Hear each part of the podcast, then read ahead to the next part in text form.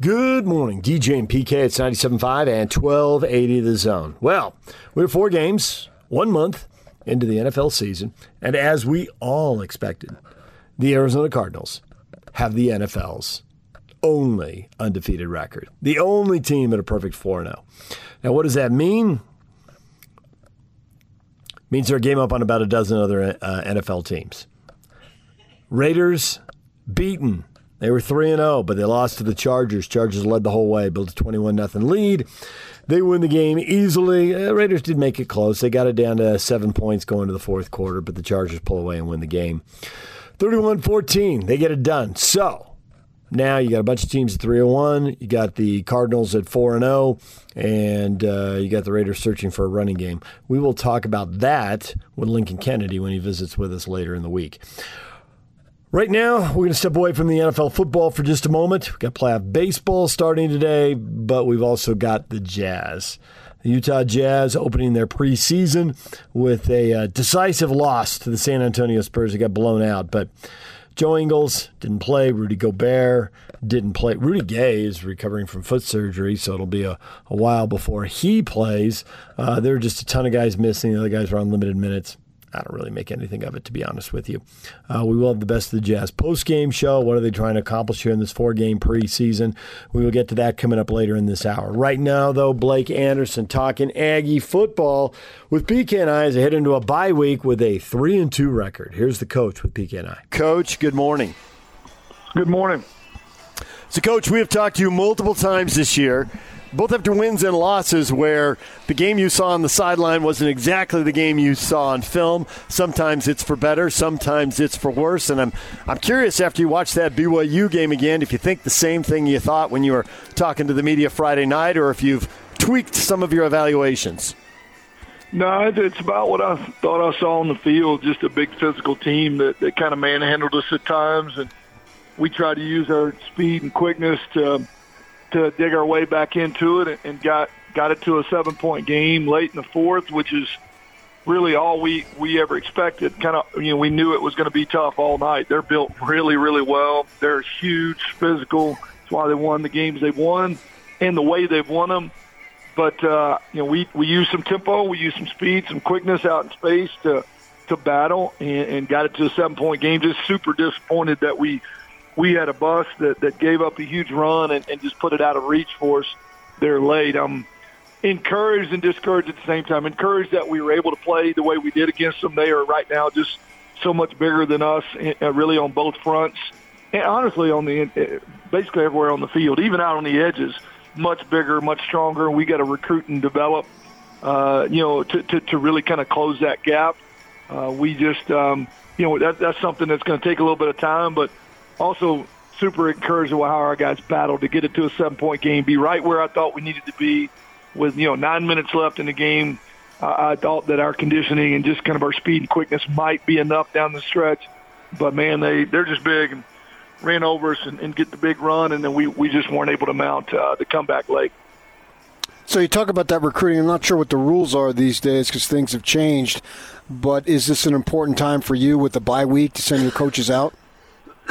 Yeah, we'll get on the road this week. You know, a lot of it is has been done, but but this is that that week that you have time to get out and actually go watch a kid play in person, swing by the school, check on grades, maybe watch some kids uh, in person that we're still making decisions on. Still trying to fill in some gaps in the recruiting class. Now that we know our roster a little bit better, uh, you, you kind of know in spring, but you're playing yourself. Now that we've played some quality opponents, just seeing where maybe the holes are for next the next two seasons uh, in situations maybe a, a freshman in high school won't necessarily come in and fill those spots immediately. So we're we're trying to uh, to make sure that that moving forward, we've got a great group of young guys we can develop, but also maybe some uh, plug and play type opportunities as well. And this next few weeks will be big in that area. So, with the transfer portal, how much is that changing recruiting? Or you don't worry about the transfer portal now, you go and recruit the best guys that you think are right for you, and then you just figure out the transfer portal stuff later. How does that work? Yeah, the transfer portal. I, don't think that picture is real clear right now. You know, guys are still playing. I think I think you know most of those kind of decisions are made late in the year if guys are going to stay or not. We're just trying to fill the best class we possibly can, and and obviously we'll keep our eyes open to see if, if we see a a guy that we do think can come in a veteran player that can maybe impact us at a position that we're either a little bit thin or maybe injury or graduation is going to hurt us. But you just don't know those. You don't know really those answers right now because most people are just dedicated to trying to finish the season. Uh, that that'll change. Uh, I think as the season comes to a close and some guys are, are seeing maybe the handwriting on the wall that that a, a new environment maybe uh, stepping down a notch or maybe even some guys stepping up a notch uh, that that it creates a better opportunity for them. So we'll we're just going to have to keep our eyes open as that develops. I'm wondering, Coach, how the junior college transfer athlete uh, plays into all this as far as recruiting because obviously that used to be a critical component, but how much has it changed now with the transfer portal as far as getting junior college kids? Yeah, I think some people are still taking them. The trend uh, has gone away from that, uh, although in the last five to seven or so years, uh, you know, we, we did take some guys from the Kansas JUCOs on a yearly basis at Arkansas State. A lot of them were quality players for us. We took a couple here, uh, but but it, the the transfer portal has changed a lot of people's philosophy. Just because they, you know, they, they would rather go with a guy that's played at this level at least right. enough to know the competition and the speed of it, the academic aspect that comes with it. You know, junior college kids, you know, most of those are, are there uh, trying to just kind of get up to speed academically, and and that's not a that's not a challenge that everybody wants to deal with. Um, so I, it probably has hurt that that area of recruiting at the Division One level. I still think there's a lot of one AA and Division Two opportunities for the junior college kids, but maybe not as many at this level as there has been in previous years. Utah coach, uh, Utah State coach Blake Anderson joining us here. I'm I'm curious. Uh, you know, when you're three and zero oh and you're flying high and you lose a couple games, obviously it's going to sting. At the same time, I'm wondering if you just lost to the two best teams on your schedule and that it gives you a read for the way the rest of this season can go. I don't know how much film you've watched going forward, how much, you know, Wyoming's off to a great start. They're winning a lot of games. I don't know if you watched the film to really break that down. How much do you buy into all that line of thought, and how much film have you seen to, to back it up or you know, I, think what we we we knew that the schedule was obviously front loaded with the Power Five opponent, Air Force, always quality football. Obviously BYU and and, and Boise both their their records and their their traditions speak for themselves. I, I mean, I do believe the league, as you look, anybody can beat anybody, I, and, and we're not going to out athlete anybody, but I, I do think we'll match up a lot better second second half of the schedule than we did first half. Uh, there's a lot of people out there that would say we'd have been one and four at this point. We're sitting here three and two. So, in that sense, there's some positive energy coming out of the first half of the season. I mean, going to Washington State and winning, going to Air Force and winning, those guys may not lose another game. They're playing super good ball. Um, I think there's a lot of positive that we can drag from it now. We're frustrated about how the last two weekends went, but I'm way less frustrated about Friday night than I am the Boise game because I felt like we played – really good competitive ball most of the night with a lot less mistakes. And we played a quality op- opponent that hadn't lost many games in the last two years. Mean, 11 and one last year and five and zero. Oh. So, I mean, you can you can take away a, a, a, from a quality opponent loss as long as you play good ball. And I feel like that translates over to being a, a very competitive team over the second half of this season against conference opponents that'll look a lot more like us. Now, we still got to go out and play, and I haven't watched them all up close. But but I think I got a good enough feel for the league to know that if, if we play we play good ball with high energy and, and and can reduce mistakes, there's there's a lot of wins left on our, our schedule, and who knows if we might be right in in the mix of this whole thing when when the smoke clears. We saw that Bonner went out. I think it was non-contract contact. Correct me if I'm wrong. What's his, how's he play, uh, how is he doing right now? You know, I think he'll be fine uh, by the end of the week. He's a little sore today. Uh, he got kind of, I don't know, kind of a push and a throw at the same time, a little bit of a hyperextension. Everything looks structurally fine. Uh, he he felt better today than he did uh, on Saturday. Uh, he's a tough guy. He uh, it, a little bit it comes back. He, he took a big shot early in the year against Washington State. It's on that same leg, so he just kind of some of it's a little bit bad luck, but I would expect by by the time we really get into UNLV prep uh, later in the week or early next week that that he would be ready to go. and You would expect him to play. Utah State coach Blake Anderson joining us right here. So you've got, um, I, I mean, just to put it in the simplest terms, you're not going to face another Tyler Allgeier, are you? I hope not. Goodness gracious, that dude is uh, a load, and and not to mention he's got one of the prettiest offensive lines up in front of him anyway. So huge challenge. I hope we don't come across that combination again. Uh, it was obviously a challenge, and we did not do a great job of of slowing him down, with the exception of just a few handful of drives. But man, he built built so well, and they do a good job with him. And he got loose when he absolutely had to, and, and put it away for him. So I, I would like to think we'll we'll match up a little bit better moving forward. So this was your first in-person opportunity to have an in-state rival, especially at your stadium, and that was kind of cool because you can feel the energy there for sure. Uh, what are your thoughts about playing BYU going forward? I, I, love that game. I mean, I know it's a challenge for us, and with them moving into the Big 12, you know, we would only assume that it would help their recruiting. But uh, I, I love the in-state rival. The the atmosphere was absolutely unbelievable. Our fans, our student section, this place was rocking. Uh, you can see our kids get up for that game. Uh, it, it's a challenge, but it's a challenge I think we all look forward to. And to be a part of that kind of game is what, uh, to me, that's what college ball is about and and very few people really get that. Uh, I tell our kids, man, to cherish it and enjoy it, and we'll hey, we'll we'll get our wins.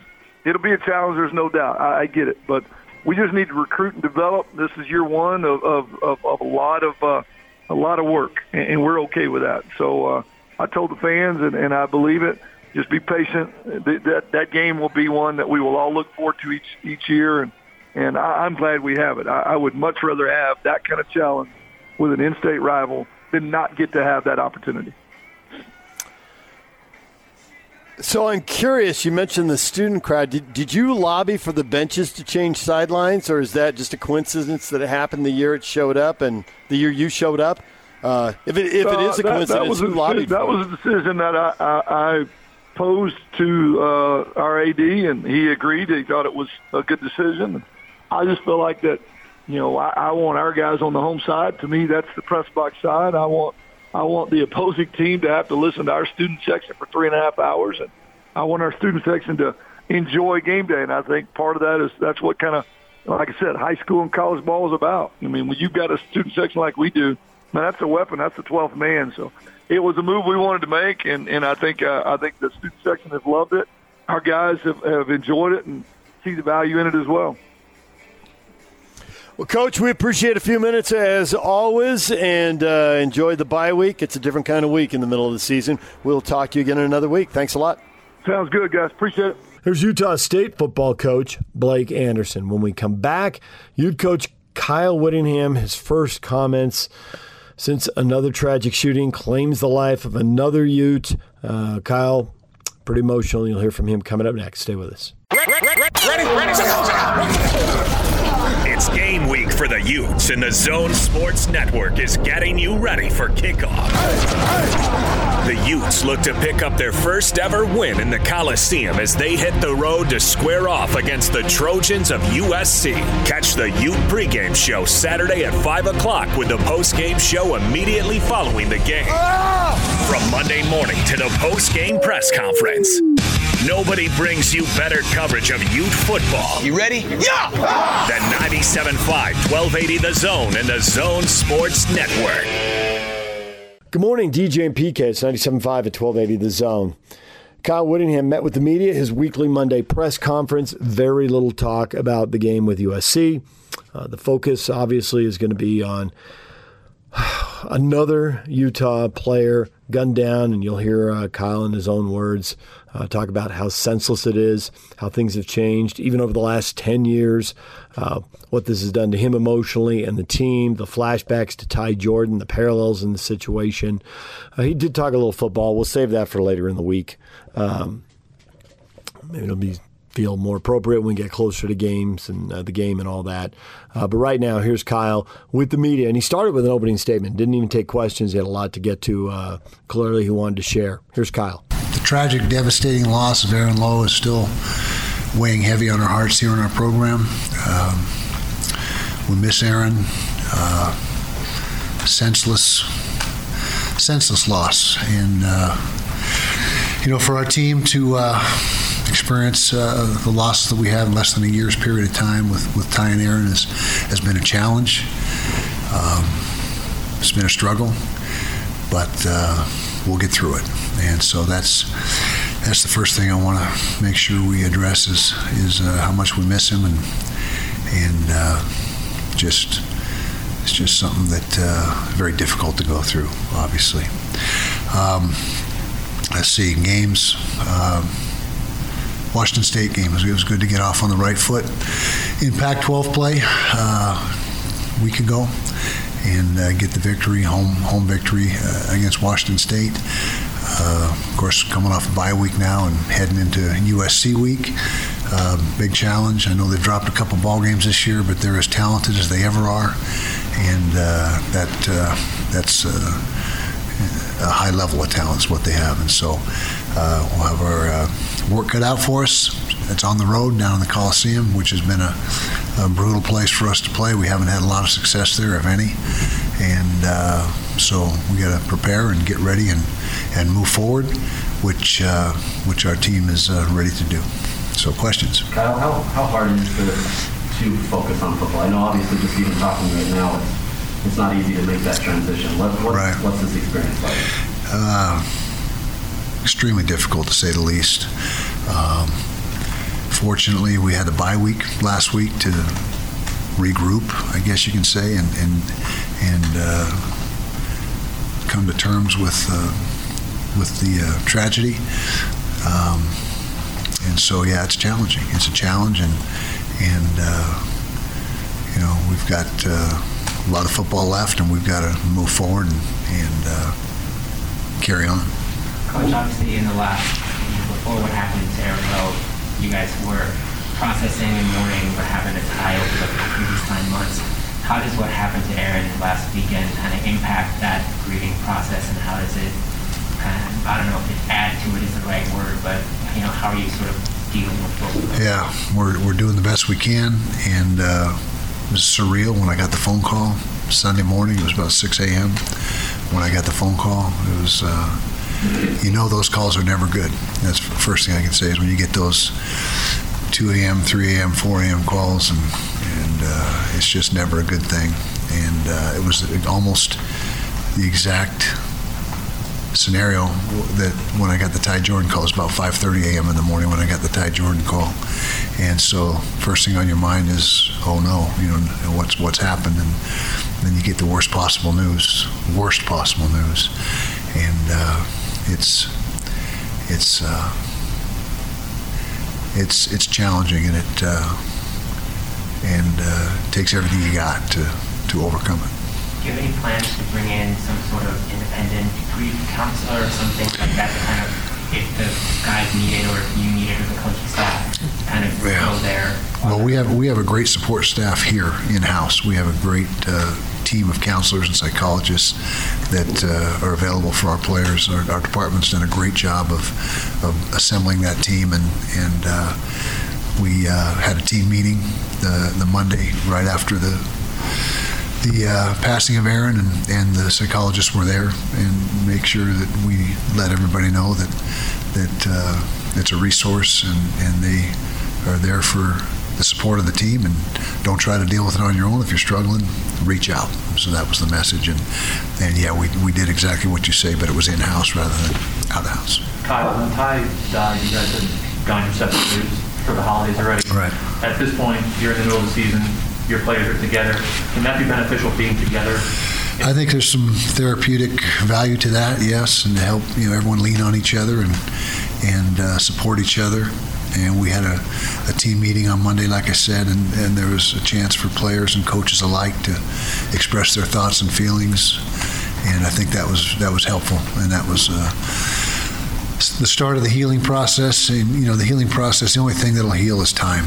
You can do uh, whatever you want to do and as much as you want to do, but but time is really the, the thing that that uh, is the ultimate healer.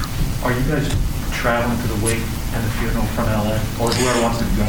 No, we'll, we'll come back, and the uh, funeral will be on Monday, Yeah. so it's a week from today. Yeah. What were, what were your thoughts when you saw that, that the uh, police department made an arrest for for Tuesday? Well, it was, it was a very positive thing, and, and uh, it gives you some sense of justice, I guess you can say. But but uh, we'll see how things transpire and, and what happens from here. But but it's progress, and uh, so I thought that was a you know a positive thing, and and I know our players are uh, feeling the same way. I know that um, players are dealing with this right away, also the coaches, the guys especially brought Aaron into the program. How are they handling it? Well, it's been difficult, as you'd expect. I mean, you lose. You got you know, when you're a coach.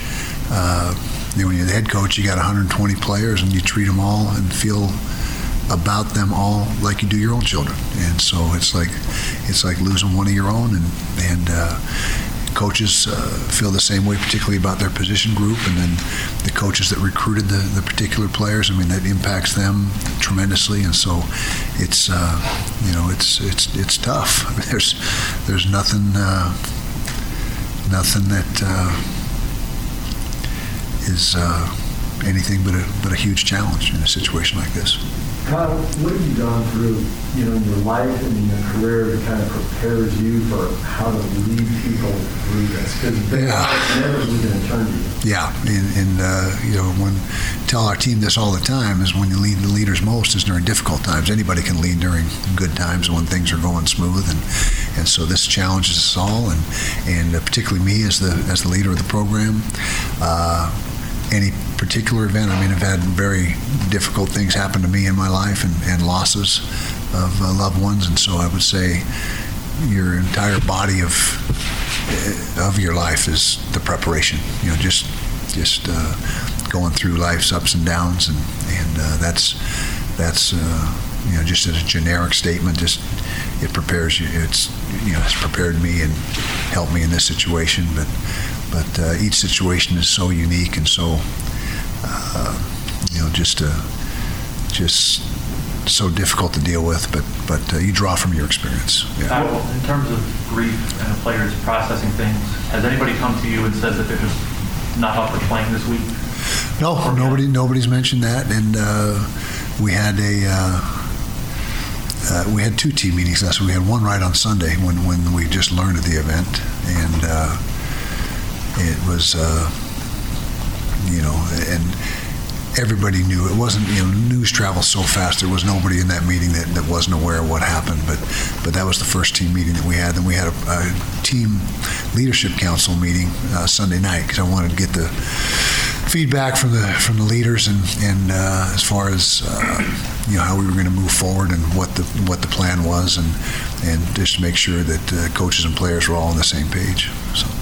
What will you re- remember most about Aaron and his impact? Aaron, a lot of the same things I remember about Ty. Just a, a guy that had a smile on his face all the time. Walked into a room and just was was uh, just lit up the room. I mean, the, the same comments and and uh, description of Ty fits fits Aaron, and I think that's maybe why they were so close. You know, they were they were a very close friendship, and and uh, they were very similar in their personalities and uh, of course they played different positions and that type of thing. But but as far as who they were as a as people, uh, was uh, there was a lot of common ground there.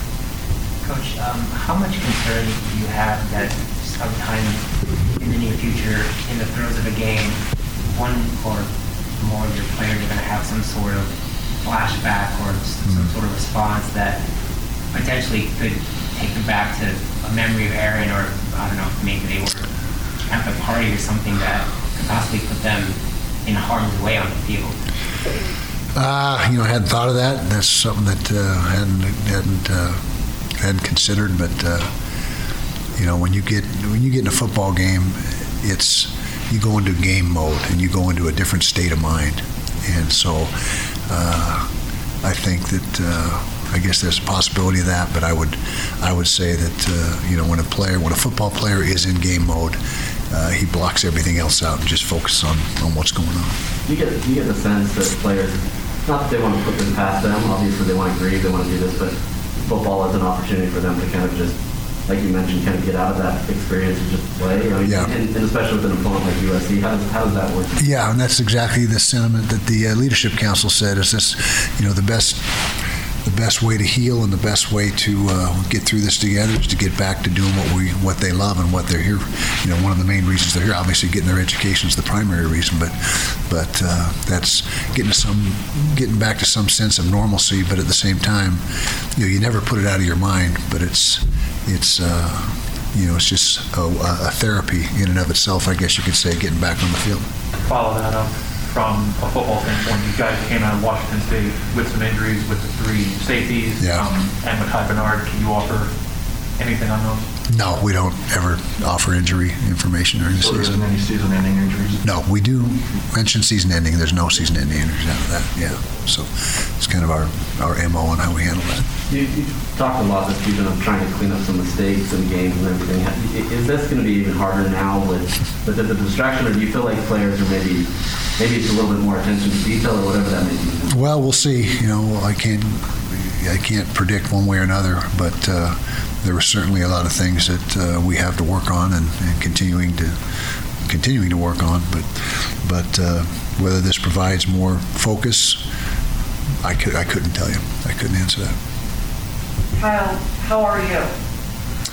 hanging in there. Yeah, it's it's uh, it's uh, challenging. It's you know you just you, a million things go through your head, and, and you just you know keep going over and over the uh, you know essentially the same thoughts, and and uh, it it uh, really. Uh, brought back Ty's passing. I mean, it, it kind of all is wrapped into one now, and, and uh, so it's uh, been the most challenging year of my coaching career, hands down, without any question at all. Have you had a conversation with your players about, you know, going to parties and things like that? Oh, yeah, yeah, that's that's a conversation we've had probably a thousand times, and but this even heightens that and makes them aware that it's a different world we live in today. It's not it's not the same as it was even ten years ago, and, and you got to be careful. And, and that's not to say that Aaron put himself in a you know pointing the finger, say, hey, look, don't do that. But you just got to be aware. You got to be aware that that uh, things have changed and. Uh, and uh, try to keep yourself in safe situations. So what, what's your message to the team moving forward against the USC? Obviously, this is a tough environment. This is it's not easy. So what's the message now going into this game? Well, the message is we've got to prepare and have a great week of practice, just like it takes to win any ball game. You've got to you've got to do your work Monday through Friday, and and uh, that's our challenge. They had a they had a uh, terrific week of practice, Washington State week. You know that was our best week of practice and preparation of the whole year, and and uh, I think uh, it showed on. Although we put the ball on the ground a bunch of times, but but uh, for the most part, it, uh, particularly on defense, it showed. And so that's the same message. You know, our, our guys know what it takes to win at this level. It's it's uh, you know it's very challenging and it's it's. All encompassing. You know, you got to live your, you got to do things right all week long. You got to eat, sleep, hydrate, practice, lift, study filming. There's so much to the process, and they they get that, they understand that, and, and there really is no no way around that, regardless of circumstances. Coach, you're going to do something similar with Aaron Mosbacher that he did. Yeah, exactly. And we're in this, we're in the formative process of formulating and, and deciding, uh, you know, what we're going to do with Aaron, just like uh, in his remembrance, just like we were with Ty. And uh, I think there'll be some common ground as well that, that both of them get celebrated. Uh, you know, in ways. And number 22, you won't see anyone wearing number 22 in this program again, at least as long as, long as I'm the head coach. And, and uh, we'd like to see that retired permanently. That's that's our wish, and, and uh, I think you'll see that happen. All right, there is Kyle Whittingham, and um, you just got to feel for the football team right now. Just an incredible series of events, horrific, and uh, double layers of horrific now over the course of the last nine months. And uh, they're going to try and get ready and play a football game. It is um, what they love to do. And Kyle said you do get in the zone when, when you prepare for the game, when you're actually playing the game. So maybe that'll help. But just an, another awful, awful moment for the Utes.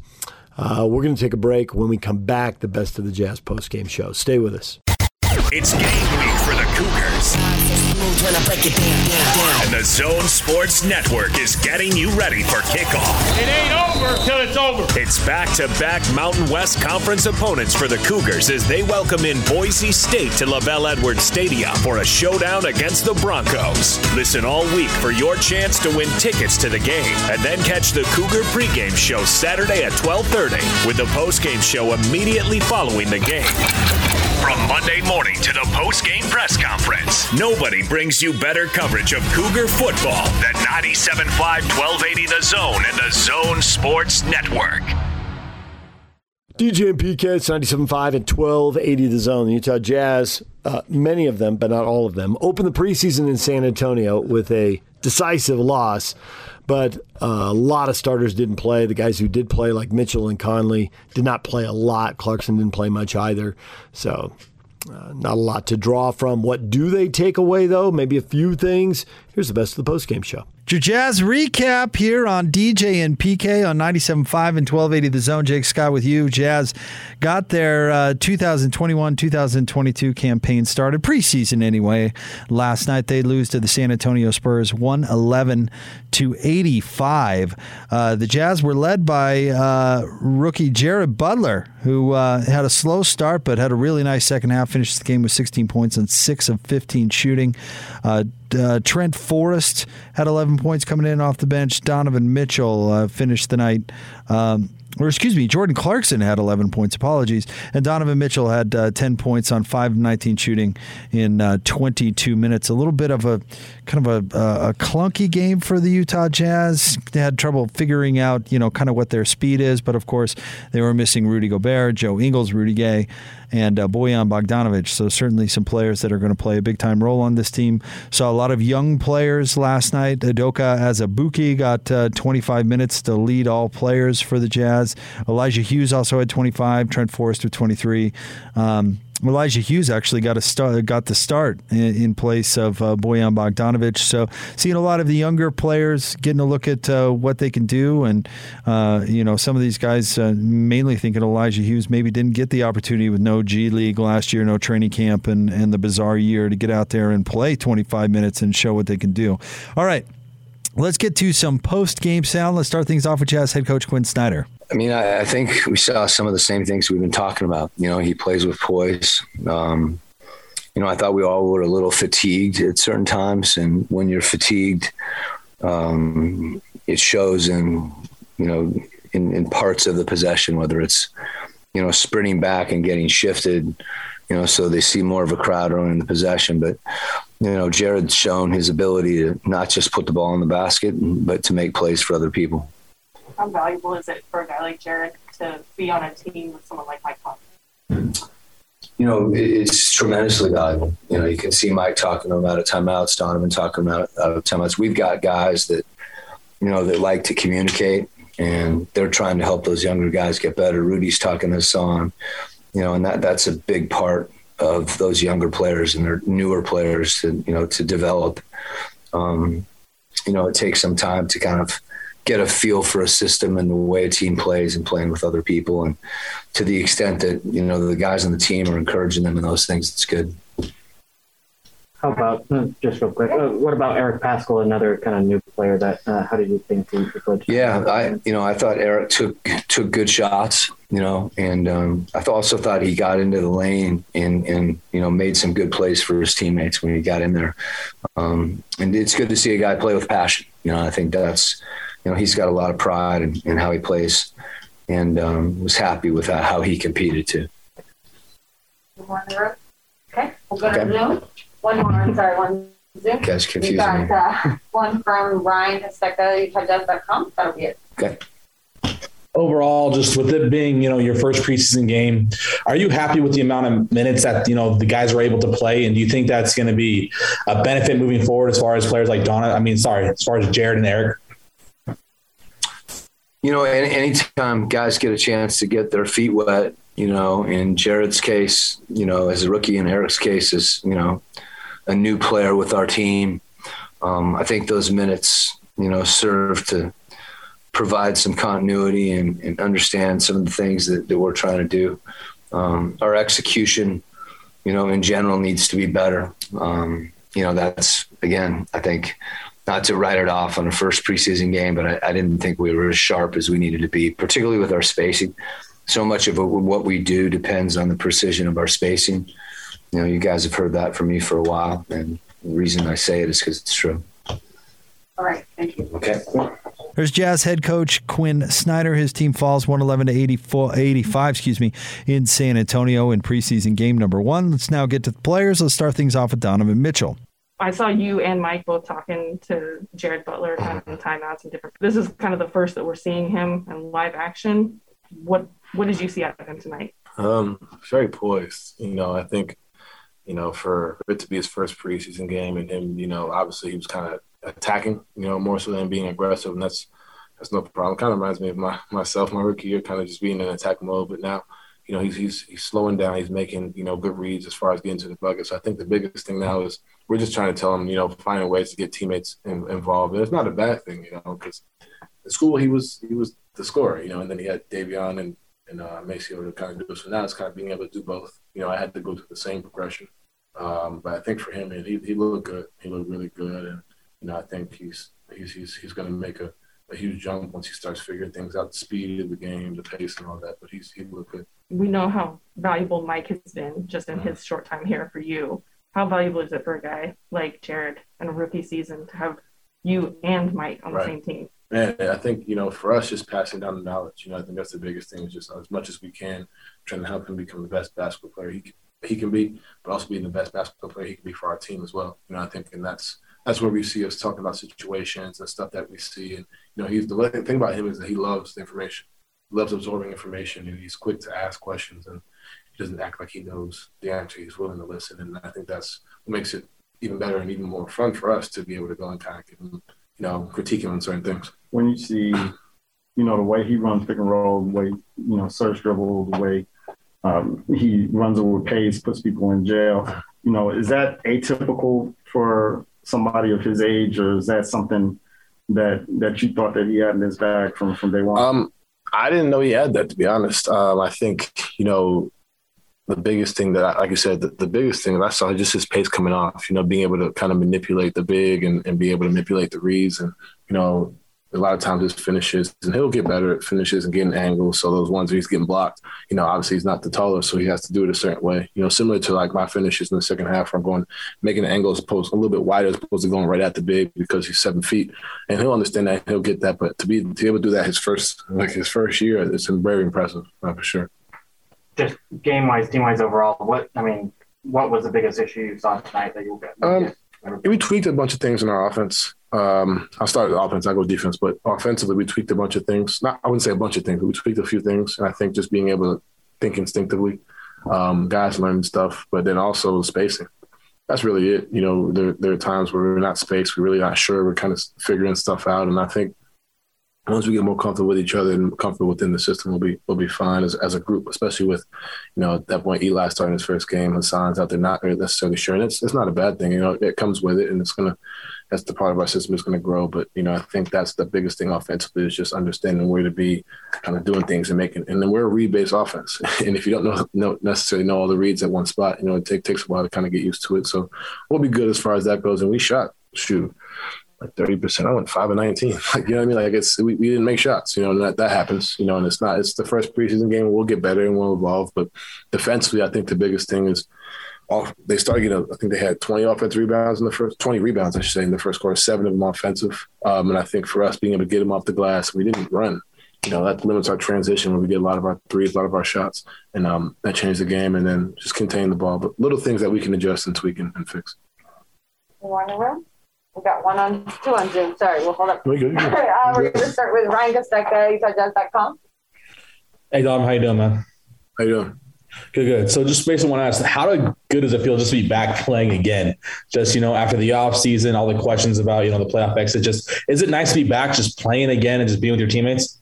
Yeah, I think you know it's it's freeing. You know, you're coming out there and, and, and kind of, like I said, learning guys that, that, especially with the way we started with Hassan, like trying to figure out Hassan, trying to figure out Eli. Like Eli's getting a chance to play and improve himself, and I've been, I think we all been really impressed with the way Eli's played and his his growth from year one to year two. Um, to be able to play with everybody as a group, learning things and continuing to grow, I think is what makes this group fun. You know, we're going to take this and then take the film and get ready for for for Dallas, but it's just good to be back. Excuse me, and and on top of that, it's good to be back with fans, like kind of right there. You know, I think that's like even it's weird. Like we were down, but like the fact that t- fans are kind of rooting against you in that in that sense, it's just like you know that you missed that. You know, we had that in the playoffs towards the end of the year, but it's not like that in every arena or wasn't last year. So to kind of have that, I think that's what's most fun for me. You know, being able to kind of play in an away arena because we all know what Vivint's like, uh, especially come playoff time. So being able to have the crowd against you, I think was was pretty fun as well. All right, and one last question, Eric Walden. Hey Don, good to see you. Uh, so you were talking about things that like you and Mike can knowledge that you guys can pass down to Jared. Uh, can you expand on that just a little bit? Like, I assume that there are things that are like kind of general to all rookies coming into the system, and then things that are specific to his game as well. Just what are some of those things that you're you're specifically helping him out with? I think the the first thing I told him was, you know, being his his angles. You know, um, and I, I referenced that earlier. You know, there was two I think two or three times he got a shot block, you know, and um, you know, as opposed to you coming off the pick and roll and you want to you want to sneak it or cut back, you know, instead of going at the rim, go wider, you know, being able to get that touch shot. Like him and I, we've worked we worked on it a few times, but the reps, that's all it is, is reps and getting used to going this way and kind of creating that pocket. So if I want to hit the big, it's there. If I want to throw a lob, it's there. And him and I are small. He, him and Mike are small, so we need that little bit of extra room. You know, it's different than like a Joe uh, a Joe Ingles or like a Bojan where they can get it and throw it over the top. You know, we're we're six one, six two, and, and whatnot. So we got to be able to get that space and create that gap, but also create that gap to finish. You know, and then I also told him, you know, understanding that the low man's going to come over and help every time. Every time you snake it and come back, they don't want the big in the lob, so that corner guy's going to be wide open. So if you can, if you can learn to attack in the pick and roll, not think pass, you know, because if you think pass, that's where the turnovers coming. You're not being aggressive understand getting into the paint, but also know that they're they're kind of helping uh they're helping on the weak side to be able to find that pass and you know just in that in itself is a lot to kind of throw at him, but he's the type of kid that I feel like you can kind of say all those different things and he's able to pick it up quickly. But that's just that's one example uh, being able to find that because he's able to get there, but there's certain times where you know his shot wouldn't get blocked in college because you know it's, it's different, you know. But now you got bigs who understand understand how to manipulate the guard as well as us trying to manipulate the big. There's Donovan Mitchell 10 points, 5 19 shooting in 22 minutes. He had three assists and a couple rebounds as well. Let's move on to uh, Jared Butler playing his first game in the NBA last night. Here's what he had to say after the game. Well, what was that, that difference? Yeah, that was exactly what it was. Just getting a little more comfortable. Um, you know, it's first time playing an NBA game. There's a lot of emotions and stuff like that. Um, I played a national championship game, so I wasn't nervous. Just trying to get comfortable. Uh, that's what it was. People talk a lot about the pace, speed, how everyone's bigger and stronger in the mm-hmm. NBA. You feel that right away. Yeah, and the just the pace of the game of how many points scored is just like nonstop. There's no like, I don't know. It's it's it's definitely faster and um, yeah, it's it's fun though, really fun. How valuable is it to you to be able to have guys like Mike Conley and Donovan Mitchell in front of you to learn from in your rookie year? Oh, it's so um, just so thankful because you know those guys been in the league, uh, Mike longer than than Don, but I'm watching Mike still do it. You know, he's doing his same old boring habits, and it's um, just amazing to see. And then Donovan, how he just um, you know takes me under his wing, working out before practice, stuff like that. Like it's um, it's it's really I'm just really thankful for it to be honest. Were you um, surprised uh, a little uh, by just you know, long arms, quickness, Murray, um, then you know Derrick White, you know, NBA level rotation starting guards. I mean, what was what was that like for you? Yeah, um, Dejounte, um, he definitely tried me a couple times. Like when I was dribbling, he just you know, but um, yeah, it's it's faster, but um, yeah, without a doubt, it's faster. But um, I, I think I'm I'm getting adjusted to it. I, I get adjusted to it very fairly quickly. Um, but um, yeah, you're right on the head.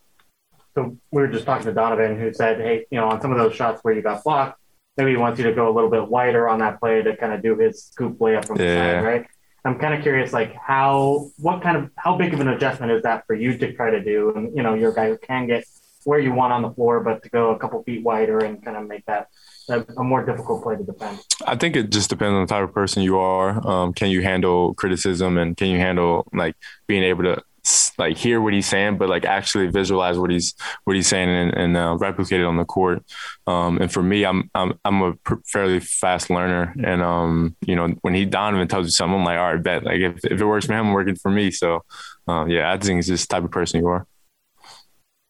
Good on here. Okay, we're one on Zoom. Big Hatch, go ahead. Yeah, just kind of wanted to get your initial assessment of your first NBA action. I know you've been practicing with the team and played. Uh, you didn't play summer league, but what was your first experience with NBA action like? I, I played an okay game. I think I played like a six out of ten. Um, but you know, it's just the way the the dice rolls, the way the cookie crumbles. But um, I don't know. It's just I, yeah, I, I'm giving myself a six. See. That's Jared Butler, 16 points on 6 of 15 shooting in game number one. As I mentioned earlier, got off to a little bit of a slow start, but then really picked it up in the second half and did some very nice things. Let's wrap up the player sound with Hassan Whiteside. What do you see as like, oh, okay, that's something I've got to maybe read a little bit better? What are you feeling like came naturally to you with the team? Um, I think like uh, Jordan Clarkson setting a pick and roll with him, um, setting a pick with Mike Mm, even Don, getting him to his right hand more. Um, just different things like that. Just um, just figuring out what guys like. How long, how long does that? Because at your different stops, how long does that process take to kind of adapt to understanding the spots that guys like, their tendencies? Um, you know, they they're making it easy. You know, I think they're making my um my transfer here as easy as possible. You know, um, picking up the plays. You know, I learned probably five new plays today. So just every down they they bring in even they bring in new stuff. Um, that guys that wasn't here even didn't know. So uh, just picking that up and and reading what guys like to be. Defensively, how different is Quinn's system for you? Oh, it's a lot different. You know, I'm a little more at the rim. Uh, we invert, we invert. Um, I'm pretty much getting a corner guy you know. Um, but I, I, like it. I like it. You know, I'm still working at it. You know, um, I think I could have been better at um, touching the guy when they ran the actions. Um, I think I switched a little too much, so uh, they got like a lot of like a couple open dunks, but I think just a little more just staying um staying with my man and at the rim. I think I'm gonna do that better next time. What did you see out of you you guys? You know, just you know on both ends of the floor um, mm-hmm. throughout the first half when when a lot of the rotation guys were playing? Um, you know, them guys was playing hard. You know, I, I think we got the looks that we wanted. Um, we just missed the shots. You know, um, I think Mike missed like two or three wide open threes that I'm okay with. Um, Don was getting it going. Um, we got a lot of new faces, so so that second half was like a big a big thing for us. You know, just getting them guys acclimated getting the chance. I mean, you've played with a lot of good guards in your career, mm-hmm. right? So, where does Jared Butler kind of rank as a rookie coming in, and kind of like where you know, kind of what is your initial impression of him? Uh, he liked to score, you know, but I'm I'm I'm telling him, you know, you gotta um just just when they're going over, they're going over so much, you can attack that big man, you know, and uh, that opens up a lot of things for you. Because when they're going over you so much, if I'm rolling, that that was bringing in that corner man, and that corner is more open than you think it is more open than it is in college because it's a bigger court. Uh, we have one on Zoom. You guys set them here? Okay, we'll go to Zoom. Now we have two. Eric Walden, so interviewing. Hey, Hassan, you've told us a, a couple times now that you enjoyed uh, playing in this system, that you've been looking forward to it.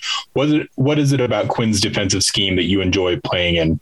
What's uh, what's different about it, and what what challenges does it present to you?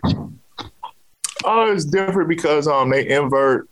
Um, say like I got uh say I got the big man. He's at the top of the key, and um it's another guy at the corner three. Um, as long as it ain't one pass, we kind of invert and just just keeping me around the rim more often. You know, um, that invert is just where, where I switch. I tell JC to go up and I come back, and um, I take the corner man so I can just be able to paint a little more but it's also adjustment because just guarding, just guarding the um, just guarding the paint and and jabbing and saying we're okay with them guys shooting mid range jumpers. You know, um, a lot of times I want to kind of contest that or try to go for that block. But um, I mean, that's what we pretty much want. We want them to, as long as I stay in front of the big man roller, we want them to take them contested jumpers. All right, we have one last question. Ryan from UtahJazz.com. I mean, you guys are without four key contributors tonight. How much stock do you guys put into a game like this? I mean, it's the first preseason game and a bunch of new guys. Where do you guys go from here now? Um, you know, I think we watch film and we just we just critique different things. You know, I think we got something out of it. You know, I don't think we get too high or low on this game. Is um, the guys that's to be playing during the season wasn't really out there as much, so we working with um, a lot of new faces. But um, I think I think it gave coach a lot of time to see what's what and how guys like to play and just different things, the aspects like that. There's Hassan Whiteside. He got the start last night in place of Rudy Gobert. He played 14 minutes in his Jazz debut, six points to go along with 10 rebounds. Up next for the Utah Jazz preseason game number two, they will be in Dallas coming up tomorrow night. Tip off will be at 6:30. Uh, pregame begins at 5:30. There's the best of the postgame show. When we come back, what is trending? All the headlines on the way. Stay with us. Your day has just begun. But for DJ and PK, they're just hitting their stride. It's time for all your headlines from the night in sports as DJ and PK tell you what's trending. Are you ready? ready? On 97.5 1280 The Zone and The Zone Sports Network.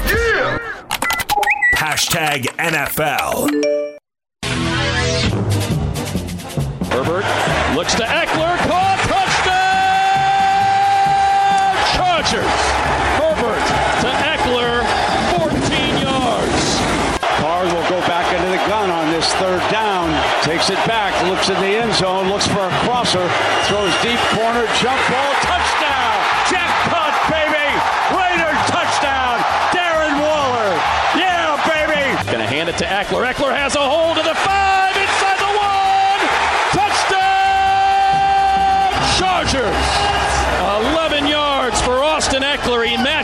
one through the air with one on the ground. Chargers up 21 nothing. And they hold on to beat the Raiders 28-14. There's only one undefeated team in the NFL. The Raiders were one of two. They go down to defeat the Arizona Cardinals, the only team to make it to 4-0. And oh. A long list of teams at 3 and 1, including both the teams that played last night. The problem was they got down 21 nothing. They can always come back 14. 14, they've proven that. Yeah, but 21. Oh, they had the ball. They completed a long pass, and then got stalled. And then yep. Chargers had a nice drive, and our guy, Justin Herbert, is really good. Fun to watch. So the Raiders struggle to run the ball. How come after they, They throw always the long pass, they decide, let's run it. Let's run it again. The Chargers have to be over there like, yeah, you do that. You just keep running the ball, guys. I was over there saying that too. It wasn't just the Chargers. It wasn't just you guys.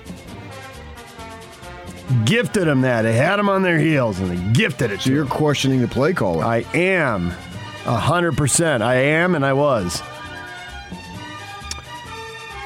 49ers could have starting quarterback Jimmy Garoppolo and left tackle Trent Williams back in the lineup Sunday against the Cardinals. Their injuries diagnosed as less serious than originally feared. Garoppolo with a uh, calf injury, Williams with a shoulder problem. So Niners could be getting their guys back. Bless them. I hope they do. Jaguars coach Urban Meyer apologized to his team, his family, and owner Shad Khan after a viral video surfaced over the weekend. Showed a young dancing close to his lap at his restaurant in Columbus, Ohio. It's called a lap dance there, buddy. Yeah, not in his lap, like a lap dance. Oh. Close to. No, buttocks was touching groin area. That's a believe me. I'm an expert on lap dancing. Oh yeah, that's frightening on multiple levels. I've given many. Oh. And we're done. We're off to a rolling start. Doc, Holy Doc, I'm feeling nauseous. I'm gonna call in sick. Wow. I gotta, gotta go now. Hey, I got to augment the salary, man. I'm a hardworking American. My old man worked two jobs my whole life. You do the radio and you get a buck a, a buck a page view. You don't need a third job, especially that one. Washington football team has placed head athletic trainer trainer Ryan Vermillion on administrative leave. What a spokesperson called an ongoing criminal investigation unrelated to the club. The DEA and the Loudoun County Sheriff's Department conducted a search at Washington's practice facility on Friday. So it's not- Smugglers Blues. So it's not related to the team, but they're going to raid the team facility. You know. Well, He's got other stuff going on. He's got a side gig. He's got a second job, maybe. I don't know. He's got something stashed that the team doesn't know about. DJ and PK. Hashtag college football. I want to say this first. Ultimately, I'm responsible for, for the performance of this team. I've always been responsible and I always will be. No, that's not true. Ed Orgeron taking the blame for the team's 3 and 2 start. Blew a lead and lost to Auburn. When you're canned here, you will no longer be responsible. Think he's gone this year? Two years removed I don't from know what his contract perfect is. season. Well, I mean, they did it to uh, who was it? Chizik and Malzahn, so Auburn does it. Will LSU do it? The SEC does it. Top of the SEC, right? Everybody who wants to be Alabama but isn't. SEC announced Kentucky's been fined $250,000 for a third violation of the league's access to competition area policy. Would you like to translate that into plain English? Well, oh, s- rushing the field, I think like they should have video and then just cite each individual. Right? They've done it in other places. They're doing it in something that- Trespassing. some big thing that happened in January.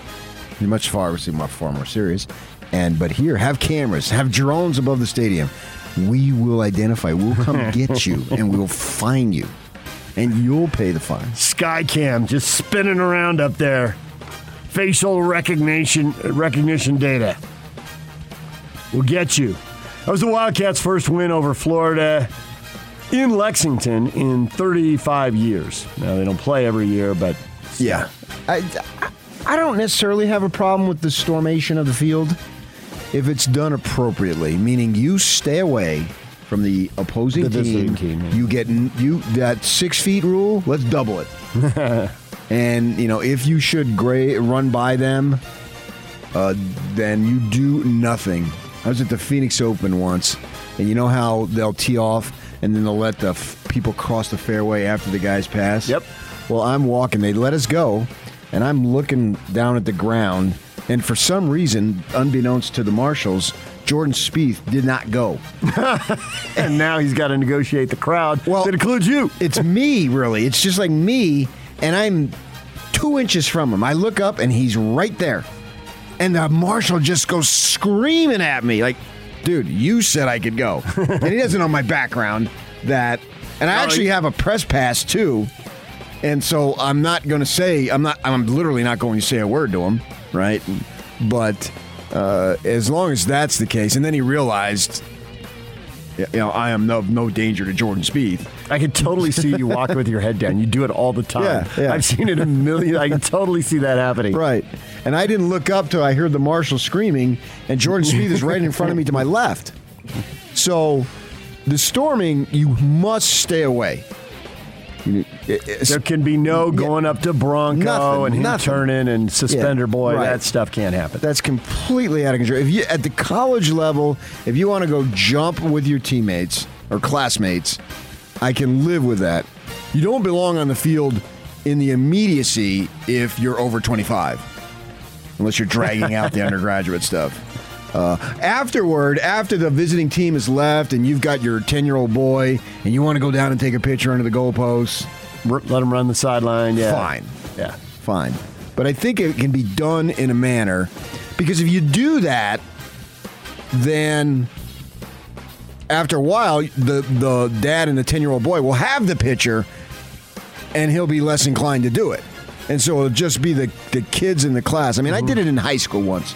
I remember we had a big game. They won. Those are my guys. They were my friends. You know what I mean? Mm-hmm. It's no big deal. We, we celebrated together.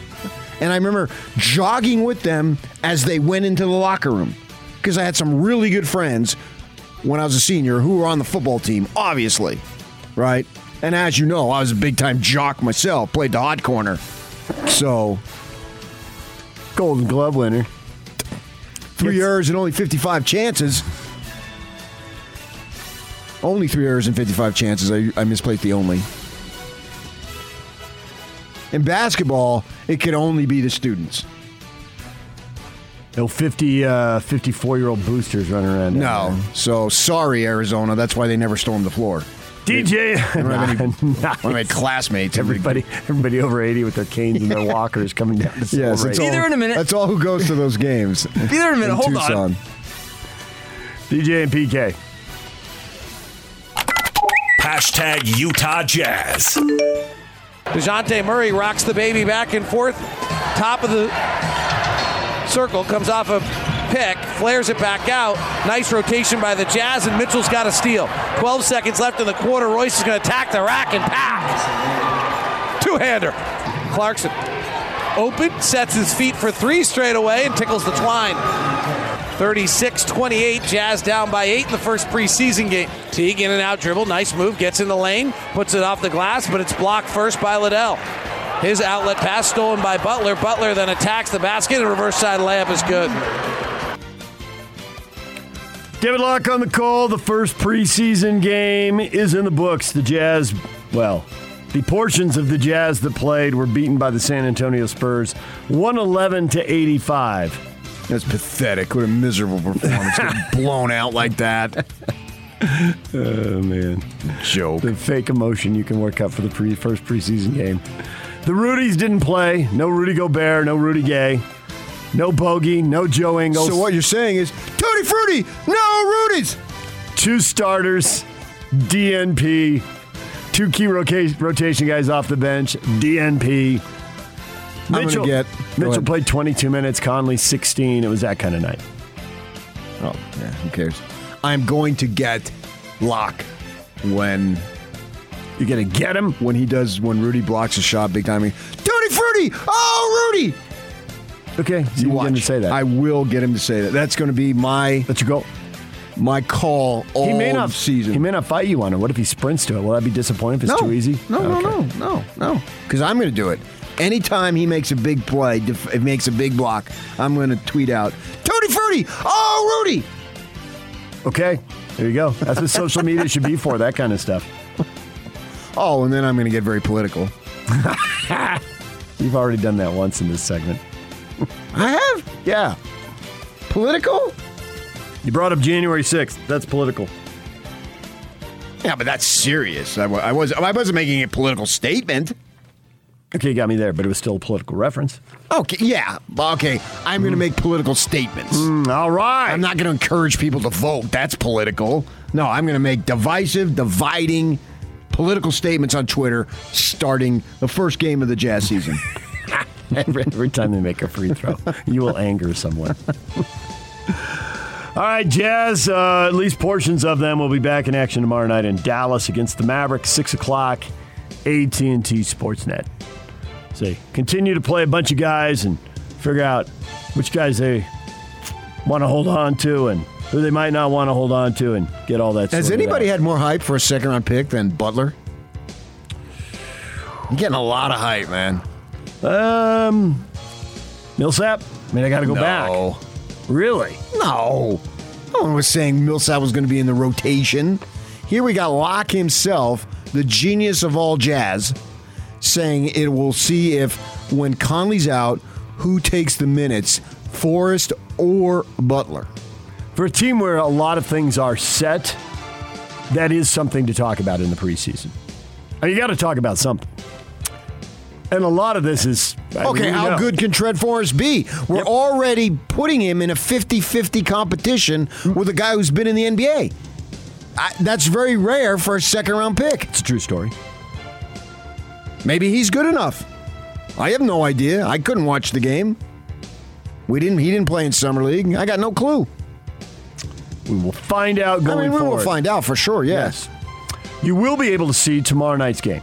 I'll be AT&T watching. Sportsnet will have the Jazz Maverick game from Dallas, six o'clock Wednesday night. I'll be flicking back and forth between Dodgers and Cardinals and uh, this ball game. Well, wild card baseball. Yeah. All right, DJ and PK. Hashtag NBA. Warrior swingman Andrew Wiggins explained his decision to get the COVID vaccine. He felt forced to do so in order to continue his NBA career. Quote, the only options were to get vaccinated or not play in the NBA. It's a tough decision. Hopefully it all works out in the long run. In 10 years, I'm still healthy. He had applied that it was for a a religious decision. exemption, but that was denied. They have religious exemptions? I don't know if they've granted any. I mean, officially they? they have one. Whoever grants them. He had I mean, I- to the the NBA. commissioner's delegated to somebody. I don't know. Oh, you're speaking NBA? Yeah, the NBA. Oh. Right. He applied I to the NBA. I didn't NBA. know you could not get drafted because of He you have a applied to the religious NBA for a religious exemption. That was denied. What's his religion? I don't know. Players Association and the NBA. he's a Christian? Have agreed to. I don't know. I'll Google that for you in the break. You trying to get me to do something? You don't really care. You just want to see if you can get me to the keyboard. the NBA and the Players Association have agreed to a reduction in pay. And, and it's a remarkable fraction. Why isn't 182nd? It's 191.6th of a player's salary for every game an unvaccinated player misses because of local COVID 19 vaccine mandates. Sources tell ESPN. I don't know. Is... Uh, how much is Kyrie Irving going to lose if he misses a game? Let's just get it in plain English. There it is. I've got a headache. He'd lose 380,000 a game. And it could become 15 million if he doesn't get vaccinated at any point this season. Now to something you now care you're poli- you're getting politics right there. What? Because vaccinations are become political. You're getting political. You just mentioned it. Same thing I did. No. Don't oh bull crap. it's different. It- it's not. It's about whether an NBA player misses a game or not. That's political in some regard. Some people view this vaccination spiel as political. I get political, but not you, Mr. Nice Guy. I agree. DJ and PK. Joke. Hilarious. Hashtag Major League Baseball. AL wildcard game tonight. ESPN's so happy they got the Yankees and Red Sox. This could have worked out wrong. Could have had the Mariners and the Jays. Thank Hey. goodness they got the Yankees and the Red Sox. Yeah, I know. I feel for you. No, they don't. Nothing compares to that. If that's your scale, this is what they want. It's like They'd rather have a series. What's this guy? Don yeah. Felder wanted to sing uh, "Victim of Love," and they said, "No, uh, you're not as good enough uh, as Don Henley." And he said, "Well, if you're going to compare me to Don Henley, then you need to compare everyone to Don Henley because nobody's as good a singer as he is." And his point was well taken. Same thing here. If you're gonna, you can compare anybody in the in in almost any sport to Yankees Red Sox. Yes, Yes. But that's an unfair have, comparison. We could have a Dodger Giant series here real quick, and that would be a big deal, but it wouldn't be as big a deal as Yankees Red Sox. So don't pick on those other two teams who had pretty doggone good seasons. They did. 90 wins, 90 and 91. That's good. That is, absolutely. 90 is the number. And two of them got there and didn't get in. And the Jays got like eight guys that are 22. Really, really young squad. Yeah. How many teams got in with 80 something wins? Was it just the Braves? Are they the only one who made it without getting to 90? I think they were. I was thinking about this uh, Sunday when I was telling you about the uh, the Yankees, uh, the Dodgers with the most wins ever by a defending World Series winner. And you had said, "Oh, you thought maybe the Yankees would have done it." Well, back in the day, along the, along a lot of those Yankee teams were only playing 154 games. Good point. So, uh, because that Roger Maris thing what was in the 60s when he hit the home runs, it was uh, controversial. I was wondering, do we come a time? Is there come a point where we see no divisions? And so you have a balanced schedule as much as possible, and then you just take the like the Big 12 has done. You know, I think if you're going to do that, you have to get rid of the leagues because no, I don't think because so. you'd have more, you'd have so much more travel, and you'd have less of the regional rivalries. I, I and everybody that. Thrives on that. You know, it's a they, they experimented with yeah, it but at the same year. time, when the Yankees come to town, everybody goes nuts. True story. So it's a give and take to a degree. Right, but I think there's more more given, less taken. Well, yeah. So then ESPN would be pissed because then we wouldn't see Yankees Red Sox every 19 single times. game. Right, yeah. Yeah. So I But they did experiment last year with playing only in your time zone Mm-hmm. because the East Coast teams, and you know this from growing up, you know, a road game Oh, yeah, from yeah. the West Coast that starts at 10 o'clock at night that goes to 1 in the morning on a weeknight, not optimal for uh, making TV money. I understand. And on the West Coast, playing at 4.30 in Washington, D.C. or Philly or New York, not optimal. So if they're going to get rid of the, if they're going to balance the schedules, at least get rid of the leagues. You got more games in the time zone. Yeah, I don't think we'll. I don't think we'll see that. Okay. I kind of we're kind of easing there with the NBA. They just really use the divisions. I mean, the primary thing is to make sure you play your regional rivals. And that's often. disappointed me because the Jazz have been robbed of the opportunity to celebrate the Northwest Division Championship. Right. And I've been furious about that, and you mocked me. And it hurt personally. Mets are going to change managers. Luis Rojas out after two seasons. He's gone. Joe West is retiring. He has umpired the most games in Major League Baseball history. Broke the record in May. Now he's done. He came back to set the record because he thought he would have got it last year, but then obviously the season was reduced to dramatically. Yeah. Truncated, if you will. What is trending is brought to you by Shamrock Plumbing. There's no job too big or too small. Get the personal touch with Shamrock Plumbing. Call them at 801 295 1690. That's Shamrock Plumbing. All right, we're talking Utes and Cougars later today. Frank Dolce, Ute Insider, analyst for the Zone Sports Network at 8 o'clock. Dylan Collie, former BYU receiver, coming up at 9 o'clock right here on 97.5 at 1280 The Zone.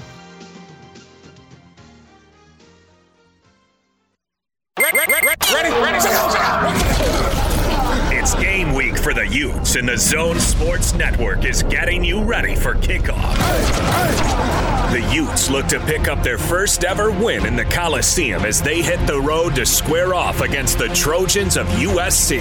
Catch the Ute pregame show Saturday at 5 o'clock with the postgame show immediately following the game. From Monday morning to the postgame press conference. Nobody brings you better coverage of Ute football. You ready? Yeah! The 97.5, 1280 The Zone and the Zone Sports Network. DJ and PK, Hot Takes or Toast is brought to you by Utah Facial Plastics. Losing your hair, it's 2021, and you don't have to.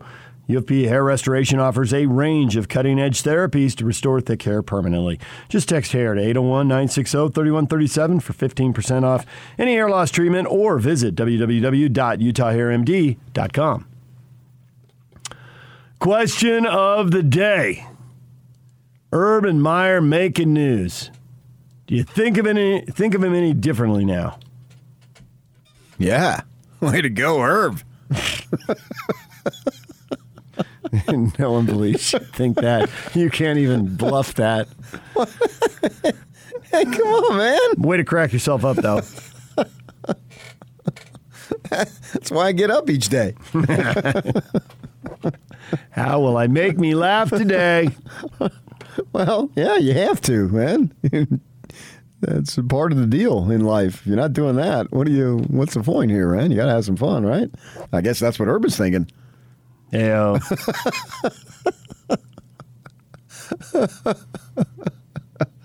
hey, tough loss. What they play on Thursday? I don't even remember who beat them, but they lost. Cincinnati. Cincinnati. I thought it was Cincinnati. Yeah, because that's why he was there, right? That's why he's in Ohio. so he goes yeah, to Columbus. yeah, he's he's got a Cincinnati, He goes to his restaurant in Columbus. Yeah. Has dinner. Yeah. Sees the grandkids. And parties like a rock star. Dances with one of the grandkids. Kyle, Urban was never not. Oh, double negative right out of the gate. Urban was never not a garbage human. Hell of a football coach, though. oh, so he's always a garbage human? A gar- Garbage human. A garbage human being. Because you know Urban Meyer. uh, Jason, no different. Grateful for what he did with the Utes, but since he's left Utah, controversy is not far behind. This is nothing new. you wonder if he would have had it at Utah because he was here so briefly that there wasn't really any time, and the fan base and its school and everybody associated with the football program was starving for what he brought them. So he rode in on the white horse and rode off on the white horse. You know what I mean? Un- unbelievable Yeah. 18 months on the job. Right. It was just the ultimate uh, fling in coaching parlance. So everybody thought, "Wow, that was unbelievable," because he literally took you to places you'd never been. And at the time, no one two thought. years. And at the time, no one thought anyone was getting there. No one's going to bust the BCS. The second year, I thought that you know they had because Ron McBride had some pretty good teams. Uh, so that first year was not dramatically different from what Ron McBride had accomplished at his highest. He'd had a ten and two team. Yeah. He had not had a conference and outright he shared a title. That was the difference, obviously. And then the second year, being able to bust the BCS and all that stuff, sure. That, that he took, even Urban himself topped himself.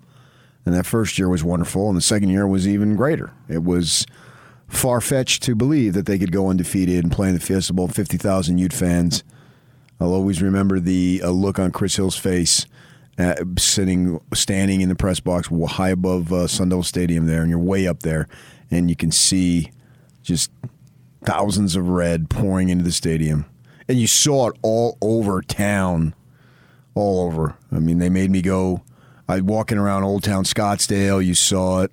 Or old. Uh, I, I saw Craig Hansen in Old Town Scottsdale. Former boss of ours. Yeah. Did you see the email we got?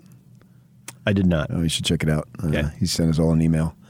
Uh, and so he was there. Yes, he owned some radio stations down in St. George. He was a big player in radio. He's the one who uh, started the station, the Zone. He had a significant say in it. And I remember seeing him and his family. Huge say in it. Yeah. Massive. Yeah. And uh, I saw he and his family, Old Town Scottsdale. It's a tourist area. Probably many of you have been there. It's just uh, not more than five miles north of Sun Devil Stadium.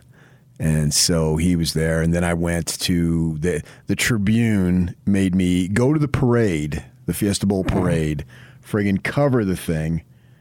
Uh, I wrote like a 25 inch story. They ran three inches. and why is that significant? Normally that wouldn't matter.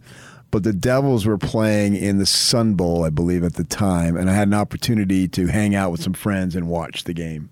Instead, you wrote a story that didn't run. Yes.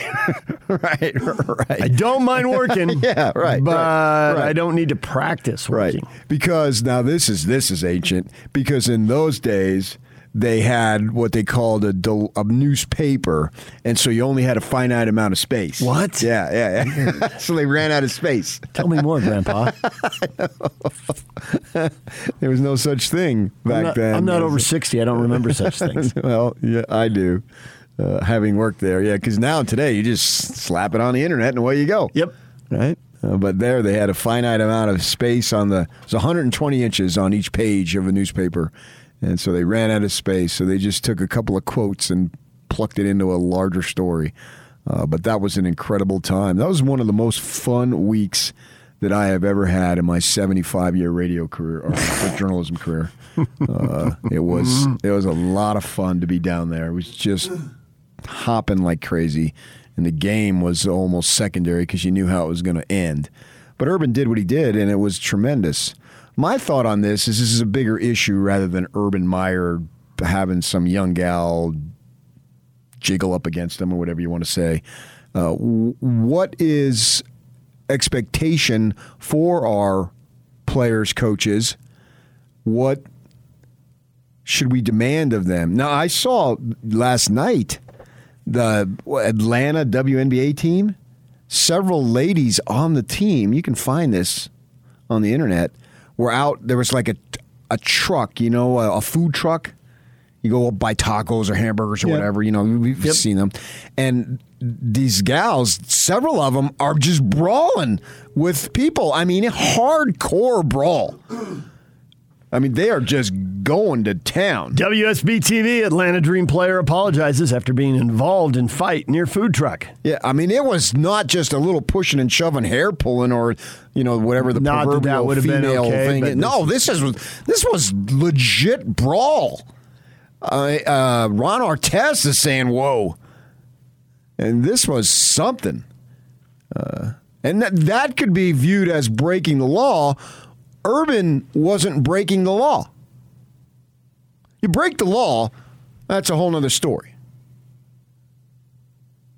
I'm watching that fight right now. Sorry, do the radio show. It's nasty, man. It goes It on. It is. It's uh, a it's a battle royale. The camera can't get all of the fighting Yeah. because it splits up. It goes over and then you think it's going to end, and it doesn't end. It's not just a snippet; it goes right. and you're right. Someone, if someone got charged with assault, I don't have any idea how this started or what happened. But if you told me someone got charged with Right. assault, I wouldn't be surprised. right, and there's one gal. She's very tall. Yep. and she's just punching away. Like, wh- what the heck here?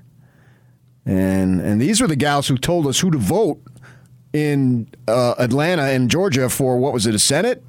I mean, they wore T-shirts and everything. They told us who we were supposed to vote for. Now they're brawling by a food truck. Right, right. So be very careful on some of these people who tell you what to think. Yeah, but over here, yeah, you know, do we have some of that in our own town? I don't know. I have it other places. So they want to they want to tell you all their political beliefs. Well, what about over here? That never that never changes. that just never changes. So what does the public accept? And now Urban apologized and all that stuff. Did did he have to apologize? Did he do anything wrong? Not to me. I didn't care one way or another. Go do your thing. Whatever. Does he have but do other people need it? Probably. I mean, Nah, Shell owner- Bell, maybe. as your- yeah, right. Yeah, people are far more invested in his life. Uh, it's it's immediate family, his wife, his kids. Maybe the owner needs it. Don't embarrass your employer. That usually doesn't end well. Employers don't like Okay, to be did, embarrassed. he's sitting there, and this gal's grinding up against him. Did, did did he do anything wrong? He put himself in an uncompromising position for a married man. Yes. But he did did he do anything wrong? Well, a guy who's lectured his players on not creating distractions and, you know, all in in the way, do your job, all the slogans we've heard over time. Everybody does that. Yeah. So does he have to apologize to them? Maybe they think they need it. I know. I don't know that he has to apologize to someone in a town where he coached college football 17 years ago. I just don't have the investment. But these other people are spending time with him. He's ordering them around. He's telling them how to behave. He's the boss at work.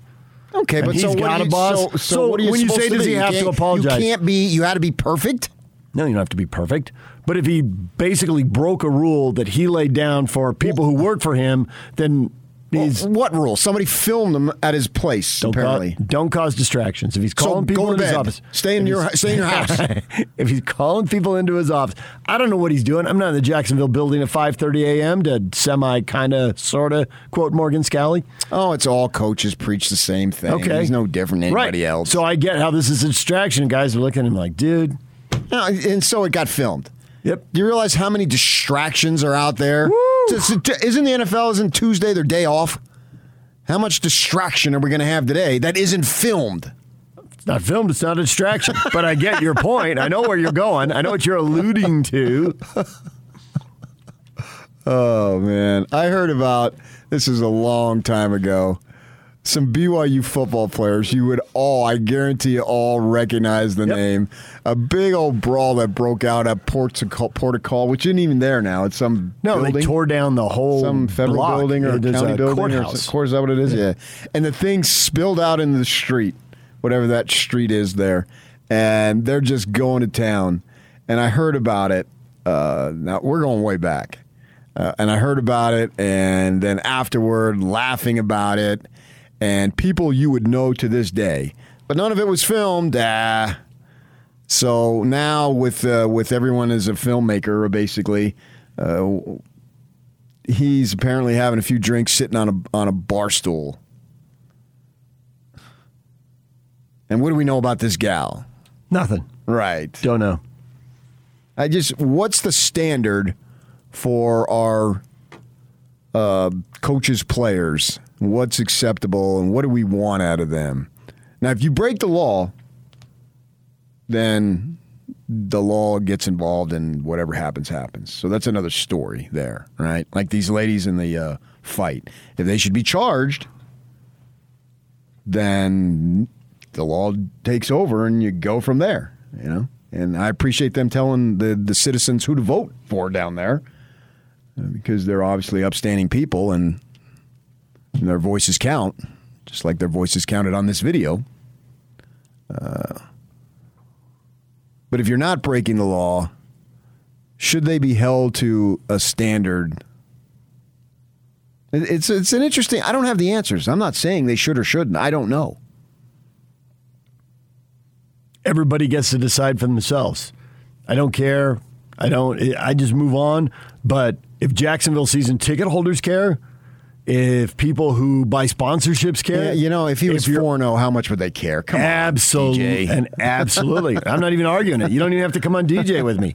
The fact he's I know. I'm oh not 4, thinking of you personally. Yeah, the fact he's 0 and 4 is probably, but that's all the more reason not to cause a distraction. You don't have the leverage. If you're 4 0, whatever. Wait a second. That's even more hypocritical. Not, I'm not saying you're hypocritical. I'm saying the premise is. The premise is absolutely hypocritical. I know you think that. I think it 100%, but I'm not naive I know to how not. the NFL works. I'm not saying you're and not. not. Just, and not even are. just the NFL, pro sports, and not just pro sports, business. So, the, uh, so he could have been dancing on tables with her if he was 4 0 if you're on a if you're on a sales staff and you're selling I don't know computers or widgets or tickets or radio I don't know whatever Cars. lawnmowers cars yes any of this and you're the top seller or you're the bottom seller which guy needs to mind his p's and q's more about what time he shows up at work Oh, sure, yeah, Right. But that, but that, but this is awful, awful work hours.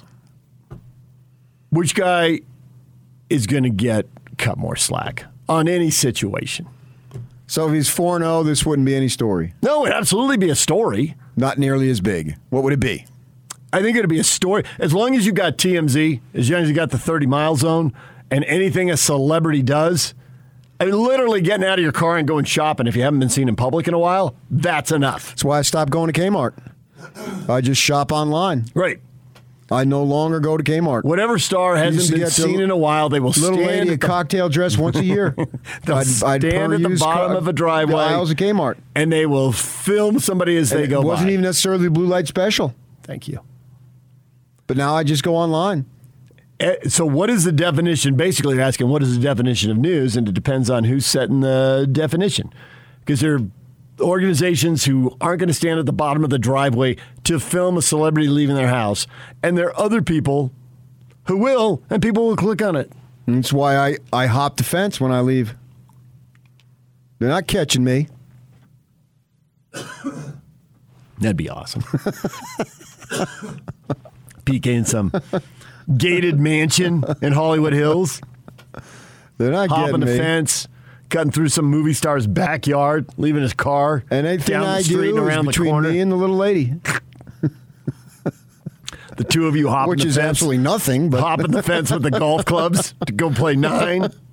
We're getting on a Bel Air today. it's just an interesting situation that these guys face. Once you're a celebrity and everybody has a phone with a camera, all the rules you learned in journalism school are out the window. I know, but what what is acceptable? Like, uh, we we understood that uh, um, Quin Snyder donated a small amount of money to who's the football player who's what is he a congressman now? What's his name? Burgess Burgess Owens. Owens. Yeah, Yeah. and that's controversial. a former Raider. They did a hatchet job on him Mm-hmm. because why? He's not allowed to. do- That's public. That's news. Yes. But if we would, whoever the man's candidate was that he was an opponent, I don't know. You probably know uh, who Burgess Owens ran against. I'm against. blanking on his name. I don't I can know. totally see him. He's a former county mayor. Ben McAdams. Thank you. Okay, That's the district I live but if he would have voted, if he would have given that guy money, it wouldn't have been. They wouldn't It have had would've a been- news it would've- story on it. It would have Come been. on. It's the expected versus the unexpected. And Quinn's a celebrity. But is it fair and right?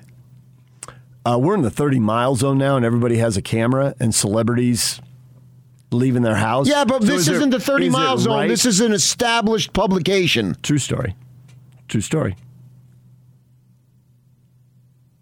I mean, I know you're not going to say it, but I thought it was a cheap shot. if you're out there, but the flip side of that is you're out there with your politics and you're telling people what to think on an issue. What politics was he out there with? He went along with it. He's not Popovich and Steve Kerr here, who, by the way, I haven't heard them say anything. Good thing everything's perfect since last January. I missed it. What do they got to say?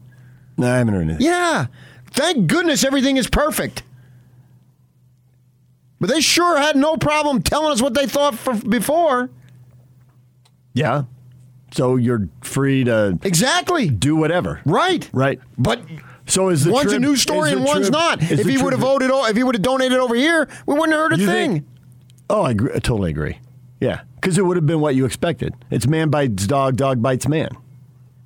But what is acceptable in these guys' personal lives? That's the point.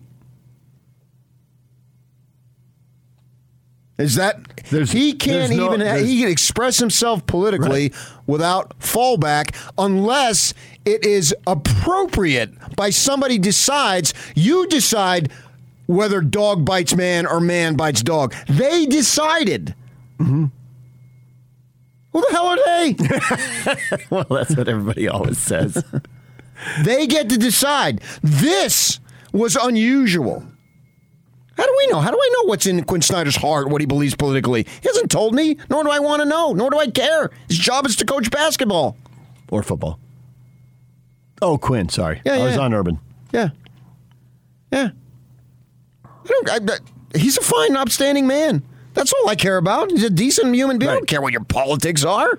You don't. Somebody else does. They have to decide. It's a free for all out there.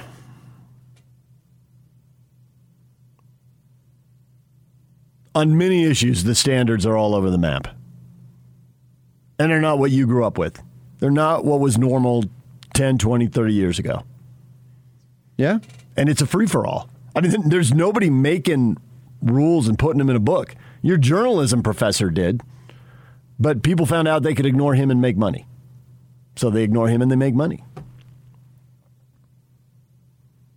And we'll leave it there. Get on D- our app. See what you think of what we just said. I'd love to hear your response. DJ and PK, it's 97.5 at 1280 The Zone. Frank Dolce is here in 15 minutes. Utes getting ready to go to USC. Dylan Collie, former BYU wide receiver, will be here at 9.05 as BYU gets ready to host Boise State. It has been a heck of a ride, but there are a lot of quarterback injuries, and the Utes dealing with the ultimate tragedy. It's uh, way more than way more than football to talk about, and at the same time, it is just football. And we'll talk about that with Frank Dolce coming up in 15 minutes. Stay with us. This this this is Hans Olsen and Scotty G. It's what you want. Never Ending Story is more compelling than Short Circuit. No, no, Stop it. no, stop. Never Ending Story would win a poll against Short Circuit. Guarantee you. I can't even believe I'm putting this poll together. How do you spell circuit? By the way, I almost hope. Do what you feel is right, I, listener. I almost hope Never Ending Story wins because if Short Circuit wins, we're going to lose you for the rest of the show. Show memorandum. Let's just euthanize Short Circuit. My guy is as upset as any time I've ever seen him in the history of this show. Why? Because we speak truth? No more Short Circuit. Take Johnny Five and put a crowbar to his head. He's done. Disassemble Johnny Five. No disassemble. Catch Hans and Scotty every day. Presented by your Rocky Mountain Chevy dealers on 97.5 1280 The Zone and the Zone Sports Network. Football Fridays are presented by Mountainland Supply, where the pros go for plumbing, landscaping, irrigation, agricultural irrigation, HVAC parts, tools, and safety equipment. Final location near you at mountainland.com. So we've got this Michael Lombardi, who's some NFL guy, right? You guys, have you heard of him, Michael I've heard his Lombardi? name, yes. According to two Jacksonville sources, there are many closed door meetings happening over the last two days in the football offices, and none of them have anything to do with the Titans. Stay tuned. This might get ugly. If you believe all the stuff you've heard reported from sources of Jacksonville, there are divisions on the staff between the college guys and the pro guys, and things haven't been running smoothly. And it was going to be a difficult job in the first place. You weren't good. You got the number one quarterback. Great, but man, there was a long way to go. Is this a Jerry Tarkanian? Oh, good analogy. Well played. Tark went to the Spurs and what did he do, like 15 games or something like that? Sounds like that's where it's headed. But is it because of this little dance scene or 0 and 4? And now they've got the excuse. or the divisions and the misgivings even before they played a game. And what do you do to get forgiven? Because now it's like, okay, he's going to go and get the SC job. Oh, we've Well, got that all over our Facebook I page. mean, so th- then he'll lead even younger men. And he was caught having uh, somebody real close to him, and he's a married man. And but what do we do on forgiveness? Because here's Sarkisian coaching Texas. Give it a little time, and you can be back in whatever your job is. The good graces of the American public. Depending on what the offense is, too. It does. It doesn't matter. But there have been other college football coaches who've. Petrino, right? Yeah, but he didn't get Texas level. Well, Petrino, 11 games with the Falcons before unceremoniously departing, writing Yeah, a then letter. he quit. But then it was uh, his what? His mistress, Mistress on, on a the cycle? motorcycle On the motorcycle. Arkansas, yeah. it's just- When he was out one or two years. we hold these guys up. Should we even be doing that in the first place? Interesting questions to Would ponder. college sports be better if coaches made a hundred grand and there were fifteen hundred people in a WCC arena on a Saturday afternoon? It's not big time, but when you go big time and you're trying to win, then does all kinds of other stuff follow? I like Mark Few's dealing with it now. Don't know what's acceptable there, right? Didn't he get a DUI? Yeah. I haven't heard anything about that since. So where do we go there? Boy, I'm glad I don't have to make any of these decisions because once I start uh, evaluating people, wow. Because the only difference between me and them is their sins are played out publicly.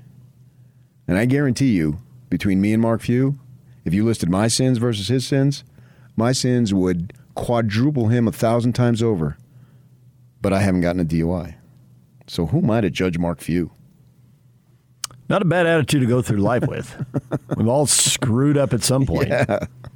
It's like, and Who that was judge anybody? not good. Yeah, I'm glad I don't have to be in the position of judging human beings because, uh, well, I just couldn't do it. Stuff we've done, stuff we've thought, stuff we've said, or stuff we haven't done. I apologized to somebody yesterday. Yeah. Just yesterday. Yeah. When we come back, the Utes going to USC. You know, at some point they're going to win in the Coliseum. They are. Is this the trip? See no reason why not. We will discuss that with Frank Dolce next. Our Ute insider and analyst for the Zone Sports Network. Stay with us. DJ PK, it's time now to talk Ute football with Frank Dolce. He's on the Smart Rain guest line. Utah being a drought next summer, Smart Rain knows that 2022 budget planning for most businesses is coming soon. So take advantage of their save now, pay later promotion and do your part by saving water while saving money. Check out Best of State Award winner Smart Rain at smartrain.net. Frank, good morning. Good morning, DJ. What what's happening? Utah is getting ready to play USC, and in any other time, we could break down the football and go crazy, and maybe we'll do that later in the segment. But I think uh, the way Kyle Whittingham opened his press conference, just acknowledging, you know, they're recovering from the ultimate tragedy, and it's twice in less than a year. It sits heavy on their hearts. It was so senseless. I mean, he went on. You can listen to it online, 1280thezone.com but it just left me, and it's totally understandable. And I'm just curious about the energy and focus it took you to play college football back in the day and the teams you followed because the energy in the building is just all wrong for a big time college football game. And we totally get why. And there's nothing anyone can do about it. And we want to talk about football. And Kyle did later in his press conference talk about how when you get on the field, you zone in, and that's the only thing that matters. And I get that there's some truth to it, but I wonder in this case if that's even possible. So before we get to the physical aspect of the game, the mental and emotional, this is this is uh, I don't un, unprecedented as far as I know. Maybe somebody's got something to compare it to, but uh, it just everything he said was right, and yet the emotion in the building was wrong. It's just one of those things that it is the way it is. Yeah, I it I don't know how you. I mean, I, I think the the best thing that the team has going for them is that they're you know they're all together and they can they can kind of manage this together, work through this together. Uh, so I think that's I think that's positive. Um, but you know who you, who knew that you'd get another you know some sort of life lesson in the middle of a of a football season or life experience in the middle of a football season that you just weren't expecting and to be on you know the level of this tragedy. And and like you said two twice in in less than a year. And and the circumstances surrounding it with with those two guys Aaron and Ty being being close.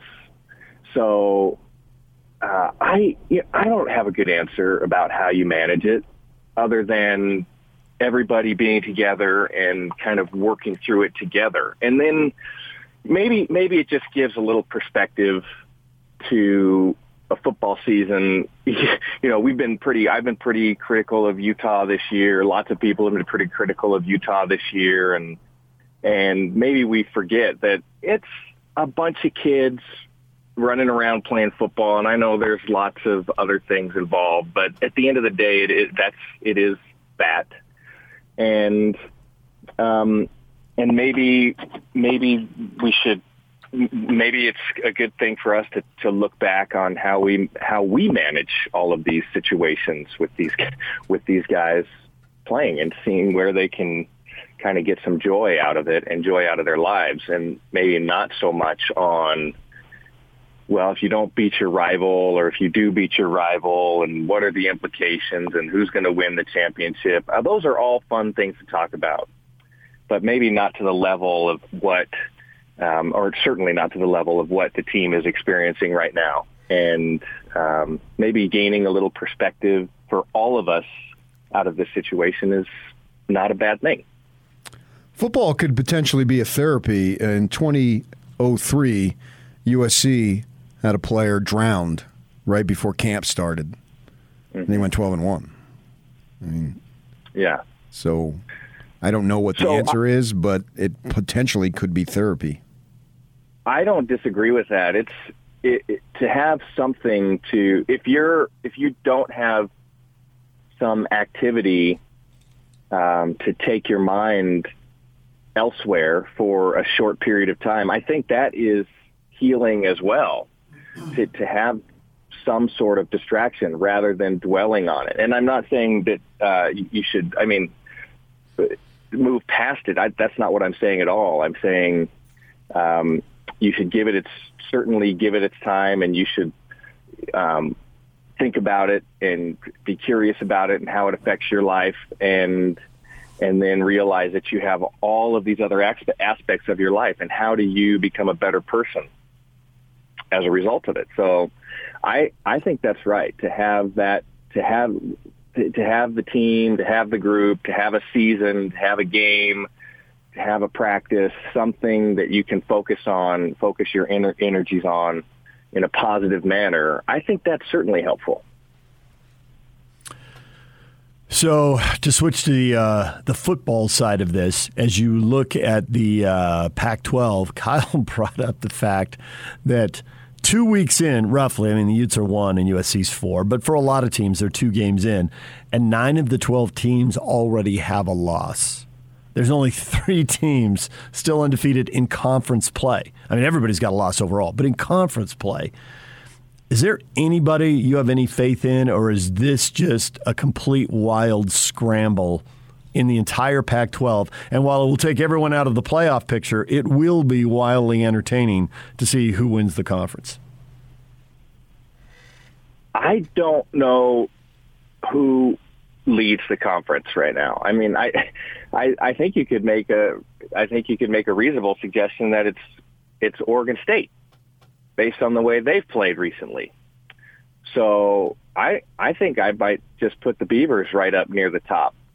Uh, in, I, I still believe that Oregon is talent-wise at the top. Uh, I don't think their quarterback play uh, is. I think their quarterback play is problematic, um, even though he's super talented. So that I think that will be a question. I think that was a question um, in their loss last weekend, and I, I even though Stanford was the team that took them down, I don't know that I put Stanford at the top. Stanford looks like a beatable football team to me, um, but they but they, it's also that team that can you know that can beat anybody on the schedule. So. Uh, but and, and Stanford's had this thing with Oregon over the years, which I think is kind of kind of funny to, to look at. So, uh, and and and so in the North Division and Washington, I think I, I just don't think Washington's. Maybe they'll fi- figure out a way to get on track. I don't think they're there yet. Um, Wa- Washington State is not great. Cal obviously not great. So I, I mean, it's it's got to be it's got to be Oregon, Oregon State, Oregon, Stanford in the in the top on the North, and then in the South. Um, I mean, it was kind of this. PK, you and I talked about it last week. It was kind of I was like maybe Arizona State, UCLA, and you were like maybe UCLA and Arizona State. So I still think that's probably the case. Um, maybe now Arizona State gets the slight edge, but I mean UCLA could go on a run and win the rest of their games. Yes. And Arizona State's a beatable football team. Yes. So it's likely that a two-loss team in conference comes out as champ. I mean, I, so so I don't know. I, I still think that's what it is. Arizona State, UCLA, um, Utah, USC, and then Colorado, Arizona. Yes, I think ASU has the slight lead this week, but when we convene next week, it could be it could be Utah. Actually, if That's Utah exactly goes right. to the Coliseum and wins, they'll be two and zero, and they've had the bye, so they've got one less game. Obviously, that'll flush out here, and the Devils play Stanford. And Stanford, uh, yeah, check about the middle of the second quarter to see if it's their week or not. who, who knows? Right. Yeah. So uh, the Devils, the Devils could be three and zero, and then they would strengthen their position. So the point is, even though SC still has two losses, and I, I already has two losses, I should say, they I'm not ruling them out because it is so fluky this year. Oregon doesn't have a good quarterback. He, they don't. I've been saying this for weeks. DJ can back me up on this. I don't. I don't think he's good enough. I think this Thompson kid is a freshman, and I think they're going to go with him. And but they've got all this pressure to try to win now, so they're not ready. But I do think if they could, if they would step back and play him, they would be in a better position next year to get to the playoff because I think he's better over the term that they're going to be there. Uh, he's going to be there than this other kid, but you know he's not apparently not ready. So there's all this pressure to win now, and they didn't get it done. So I understand that. I can appreciate that and respect, especially at Oregon, because they're paying top dollar to everyone to be in the playoff. So that's their standard. The rest of the programs, with the exception of SC, don't have that level of standard. So you can get um, with. Uh, David Shaw and put in the McKee kid and let him develop a little bit. And with that development, you're going to get some hot and cold. So as far as the Utes go, all, and it's it's I say all they got to do, and it's a monumental task. But if they pull it off, I view them as potentially in the driver's seat. Pretend uh, uh, with the acknowledgement of what happens with Stanford and ASU Friday. Absolutely. I don't disagree with that at all. And I, the, the, I look across Utah's schedule in the South, oh, and the rest of their schedule, I guess. Um, and I, there are some matchups that that bother me. Like Utah USC is always a good matchup for Utah. That that seems to fit, and uh, and I think it's a good fit this year for Utah. So I I'm fairly confident. I mean, I think that this is a year that Utah could go into the Coliseum and figure out how to win that game against a USC team that's in in disarray. So good. Let's. I like that. I like that fit. Um, UCLA Utah bothers me a little bit because uh, I, I I don't think UCLA is great, but they do some things offensively that Utah hasn't done well stopping this year, and that's especially with a with a quarterback that can get out of the pocket.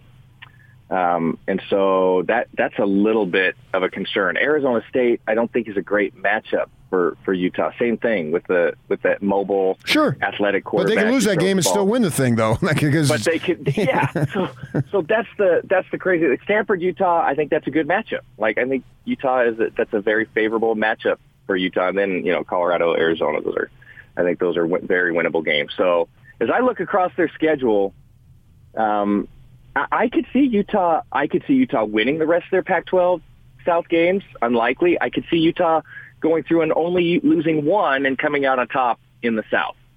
Uh, I think that's very reasonable. But I but I think that's very reasonable for a few teams in the South. So we'll just I don't know. I'm not willing to say this is the team. I'm going to put a stake in the ground with Yeah, this right. team and say they're going to win it. So I think there's one theory out there that USC's been up and down here. They've neither won consecutive games or lost consecutive games. They've alternated wins and losses, and they're three and two. But then maybe it's just our preseason expectations. Maybe they aren't up and down. Stanford and Oregon State, top half of the league. Washington State, Colorado, bottom half of the league. So they beat Washington State and Colorado, and they lose to Stanford and Oregon State. Is USC, considering they've already had a coaching change and they missed on one or two recruiting classes that are now kind of the middle, the heart of this roster, are they just a mediocre to maybe slightly above average team? Yeah, I think that's probably true.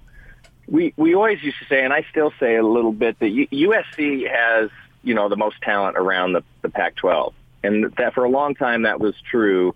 A couple bad recruiting cycles. I think they still have significant amounts of talent. Maybe they you know they edge out all the other teams in terms of of talent, but it's not quite what it used to be.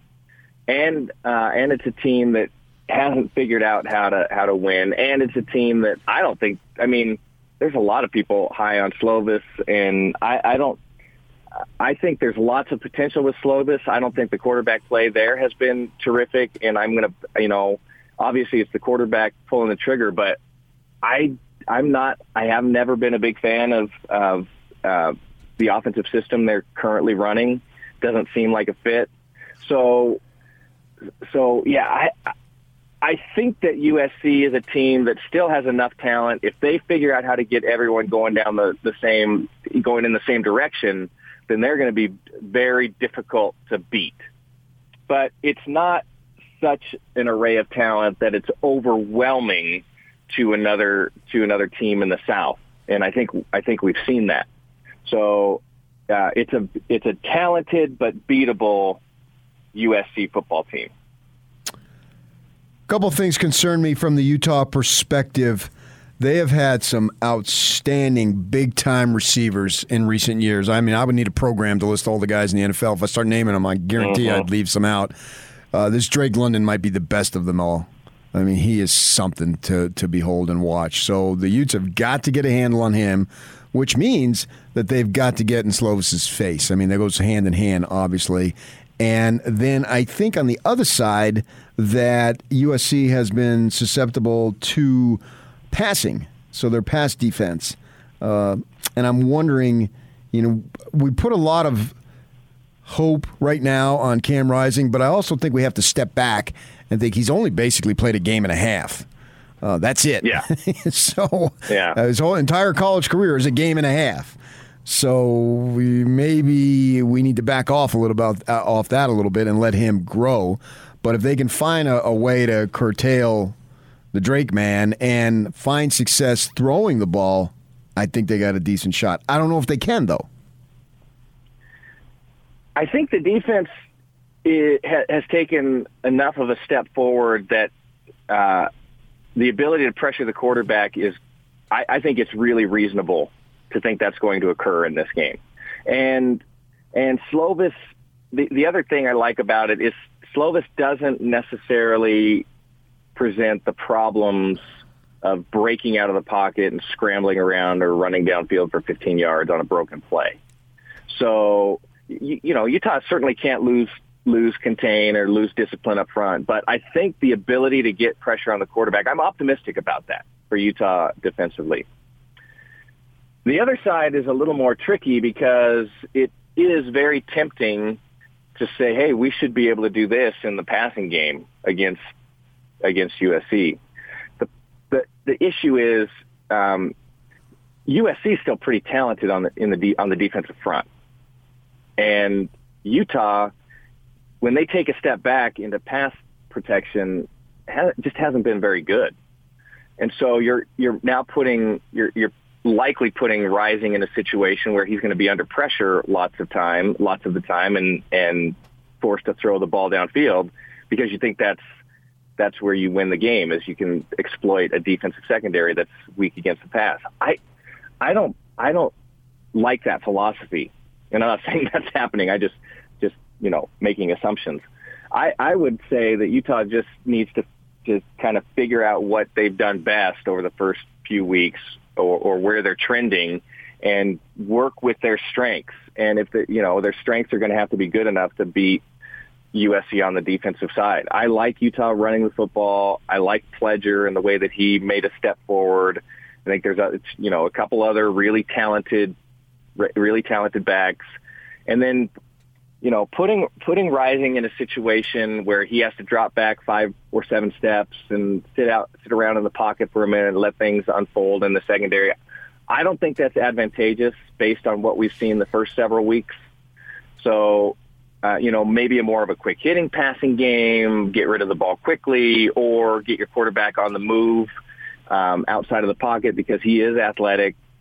Uh, and maybe that's maybe that's something Utah can utilize. But but I don't think that, that because USC has been weak against the pass for Utah to to go into this game and say, well, we're going to throw the ball all over the field. I'm not sure that's reasonable. Maybe yeah. it is. Maybe we'll be proven, or I'll be proven completely wrong. Should be right, but 450 um, yards passing for Cam Rising. Yeah, I, I mean, absolutely. I absolutely would love to month. see that. Ba- based on yeah, based on what we've seen coming into this game, it doesn't seem like that's the, uh, a reasonable way to approach the game. If they get the run game going and he gets to throw off play action, I can see him making a bunch of big plays. If he has For to sure. throw the ball 50 times off seven step Oh, drops, geez, Kyle would drop dead of a heart attack. Kyle will have a heart attack. Cam Rising will separate his shoulder, and USC will intercept 10 passes. That's not the way the Utes should be playing. But I do think if that he's would be a throwing, difficult afternoon. but I think if he's throwing off play action, he might make big plays. I don't. I don't think you should rule that out. You know? Well, yeah, you know, and I, I like that game plan, but you know, the key to getting play action to work is yeah is having a, a ground game, running And the so game, I would love fumbling, running the ball and not fumbling the uh, the ball away. and and keeping it off the turf. So you know, I think if Utah cleans up some of those small issues, uh, becomes a little more stout at the line of scrimmage in the pass game, gets the run game going, I I think they have a very very good chance of going in and and winning one in the Coliseum. Frank, we appreciate the time. Thanks for joining us. Hey, absolutely. Of course, I appreciate visiting with you guys every week. And uh, PK, I just wanted to mention what a nice article uh, you wrote to honor a dear friend of all of ours. Um, man, this business is awful sometimes, but that guy, uh, Gordon, is one of a kind, and we certainly wish him the best. He's a, you know, he's a he's a legacy in the in the broadcast industry. No, big time. There, there's there's only a 1280 the zone because he and Bowler put their heads together and decided to make phone calls. That's historical fact. Other people played a big role. PK brought up one of our bosses who wrote us a nice email. He had a big role, but if they don't pick up the phone, there's no Right. 1280 the Right. zone. You're right. It's- it's inarguable. that's a that was a critical moment in time and decision those two guys made. Yep. And we've all benefited from it. I've benefited from it. PK has. Yak has. Good for them. Yep. Thanks, guys. and thank you, Frank. That was a good shout at the end. Good call by you. Absolutely, you All right. got it. Well done, Thanks. Gordon. All right, guys. Thank you. DJ and PK, it's 97.5 at 1280 the zone.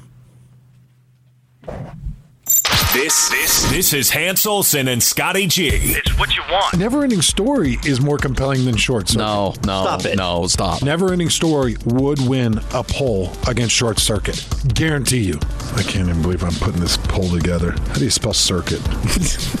By the way, I almost hope do what you feel is right. I, listener. I almost hope never ending story wins because if short circuit wins, we're going to lose you for the rest of the show. Show memorandum. Let's just euthanize short circuit. My guy is as upset as any time I've ever seen him in the history of this show. Why? Because we speak truth? No more short circuit. Take Johnny Five and put a crowbar to his head. He's done. Disassemble. Johnny Five. No disassemble. Catch Hans and Scotty every day. Presented by your Rocky Mountain Chevy dealers on 97.5 1280 The Zone and The Zone Sports Network. DJ and PK in the morning, proudly presented by Mark Miller Subaru. Dylan Collin, Dylan Collie, former BYU wide receiver. Coming up at 9 o'clock, we'll talk Cougars with him. We just had Frank Dolce on. I love Dylan Collie. what what what tough questions do you want to put to him this week? just tough questions mind, for Dylan man. Collie, so he'll speak his mind. He does. Hit us up. Grab your phone, use the app, use the open mic feature, send it to Yock. We'll play it. And Frank's one of our guys. I mean, that's the thing. That's what hurts about Gordon is that we've got we're. T- it's cliche to say family,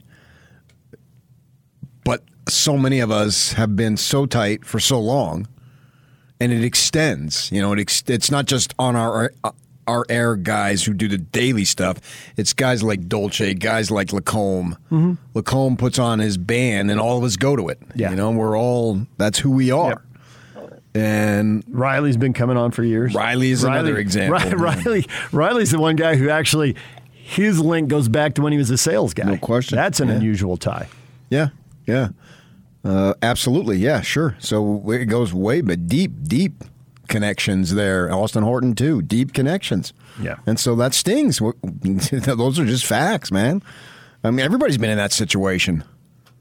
Ours is just public, but, but we've all been in those Right. situations uh, uh, where you, you, a colleague either leaves for another job or whatever it might be. Yep. doesn't have to be necessarily a negative. Right. well, speaking of people who made a lot of money off that, The Office had a lot of those scenarios play out. What Office? The sitcom. Ten Okay, years. but that's that's fake though. Right, This but they played on a lot of those themes that happen in real life, I know, and but that- it resonates. fake. Yes, but it resonates with people because they see their You're own like Dan Quayle now screen. criticizing Murphy Brown. No, I'm not. That's not even remotely what it is. Remember that? Yeah, I do. I do. What happened to Dan? Uh, well, I'll, I'll tell you in a break. Okay. See, I'm not a big pol- politics guy, so I don't I don't know all that stuff. I just remember. I just saw something come a- across the uh, the Twitter Really? January 6th. Yeah. Oh, interesting. Yeah. Because he's from Indiana, as the vice president was, who was in the middle of all that that you brought up earlier this morning. Ah. And and he called, and Dan Quayle said, "This is what the Constitution says you have to do. Do it." Ah. Yeah. So Dan is advising people who call him with constitutional questions. Wow. there you go. Yeah. So there you go. It's out there, and and then uh, you know we'll move on and, and do the best that we can, and I think it'll work out. The games will keep coming, and we will t- keep talking about the games. I'm certainly looking forward to going forward with uh, Bonneville and all those things that they have and uh, the resources, and uh, I'm excited. I've already met with them, and you have too, and and I expect to uh, have this transition. Well, because butt. because everybody knows everybody, a guy we're going to be reporting to. There you go again. Is a guy who used to produce our morning show. oh, that's crazy. that's crazy, man. Nate, what are you planning? Yeah, so many things. Uh, All the stuff we talked about when I was producing your Yeah, show. it's good. So I'm excited for this change for sure. Uh, but uh, you know, you got these other things too, and so you deal with them. And they say everybody has stuff to deal with. I mean, the Utes are dealing with this tragedy, and and it's a big time tragedy. There's just no doubt about it. I don't have any answers. I don't know. I just remember that when I was in the Coliseum in 2003, before the game, there was a player on their team who, who went in the ocean late, kind of duskish, maybe even a little later, uh, down in Huntington Beach, and he drowned. Not good, obviously. And so they brought the uh, family there before the game, and I was there because they were playing BYU. That's why I was there. And they're playing BYU, and they honor the young man and his family. And of course, the, the family's sobbing out on the field, right? Sure. I mean, obviously, we'd all be in that situation. An 18, 19 year old kid loses his life, 20 or 21, whatever it might be. It's it's it's awful. It's just absolutely awful. Uh, they now maybe that's not a legitimate example. With uh, they went 12 and one that year, and you know they had all that talent. And maybe they had more talent than Utah has, but I wonder. I don't know. I'm just wondering. Was it something? It was a therapy type of deal, in terms of putting your mind uh, away from these other stuff, other things, and focusing more on this. Can that help them? I don't know. In the end, I don't care. It's a football game, and the young man's still dead, and that'll never change. Uh, but can this help them? Can this galvanize them? And I'm not saying, well, let's use death as a motivation. That's not it at all. And I know no matter what you say, there's going to be people out there who are going to accuse me of being insens- insensitive. I could say that sunshine is a beautiful thing uh, on a cloudy day, and people are going to. You don't understand the impact of the drought, do you? yeah, so I get it. And then I got you know, when we first talked about it, took some heat for whatever I said. I don't even know what I said, but there's just no matter what I say, people are going to take it wrong. So so be it. I do what I do. Uh, but can it be a galvanizing effect for them and I mean, unifying could- in the moment? It certainly could be. Doesn't take away the pain by any stretch. Nothing does. The Trojans went twelve and one that year. But Nothing does. Kyle. Kyle was addressing that yesterday, and he said time. Yeah. You know, time is the one thing, and he said in that regard, uh, the bye week was good. Oh, it was They needed to great. Not, Yeah. Yeah, not have a game have that week. last week, get I out of town. That's not even gonna- that it- but it, it still hangs heavy. You can just feel it walking through the building. You could just hear. I mean, we've heard Kyle in so many press conferences. You could just hear it in his voice. But at You the same time, It's he's also- not coaching football when he's talking that. That point also, it was. It, it felt. I thought he talked for twenty minutes, and then I looked at the clock. It's like, wow, that was that was intense. it was.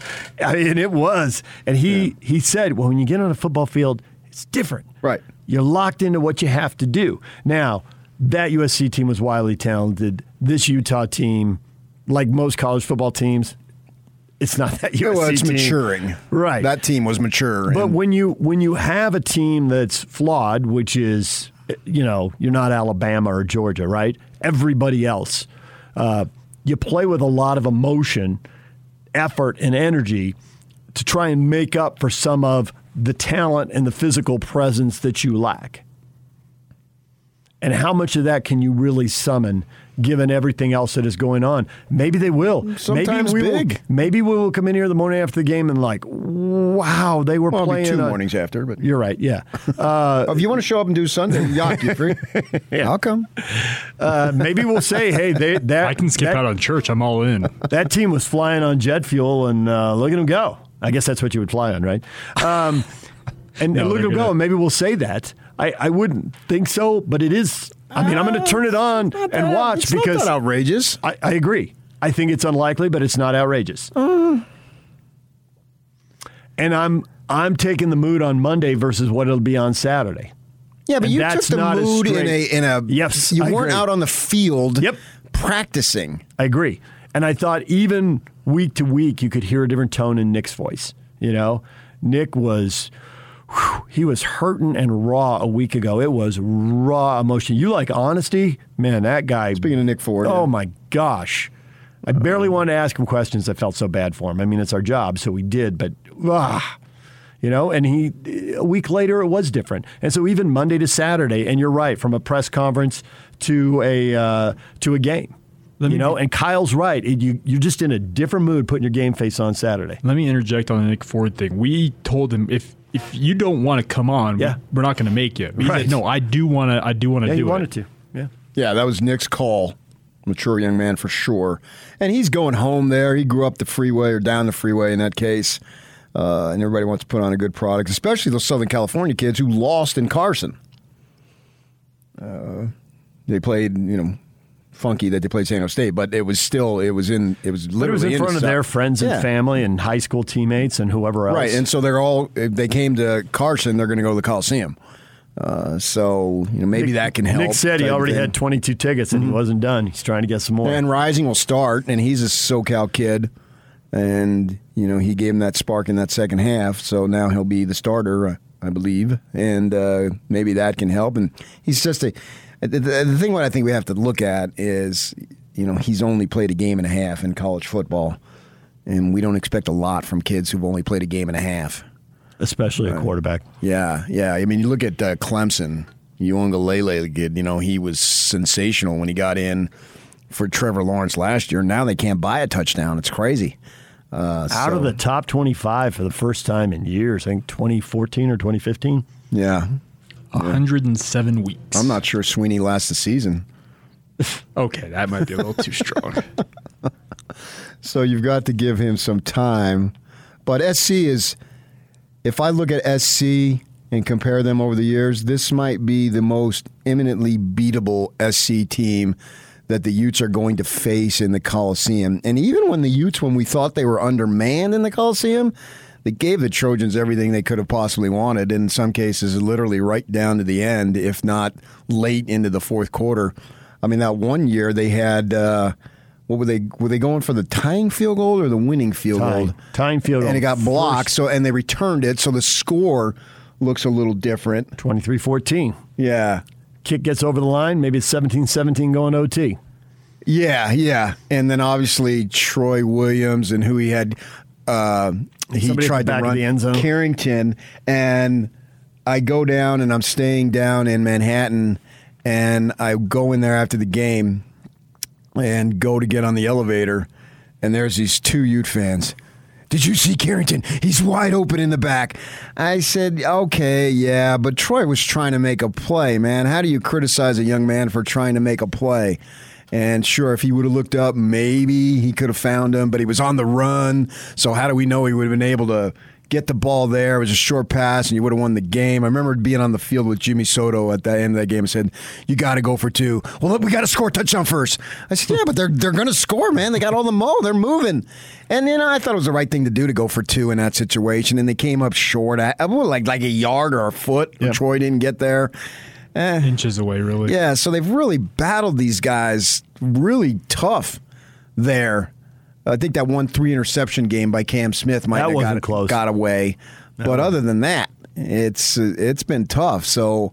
Uh, I think they got a decent chance, and maybe this does galvanize them. Uh, it would be great. It would be great for the program to get a win and bring some positive to what has been a very difficult time. USC two and two in conference play.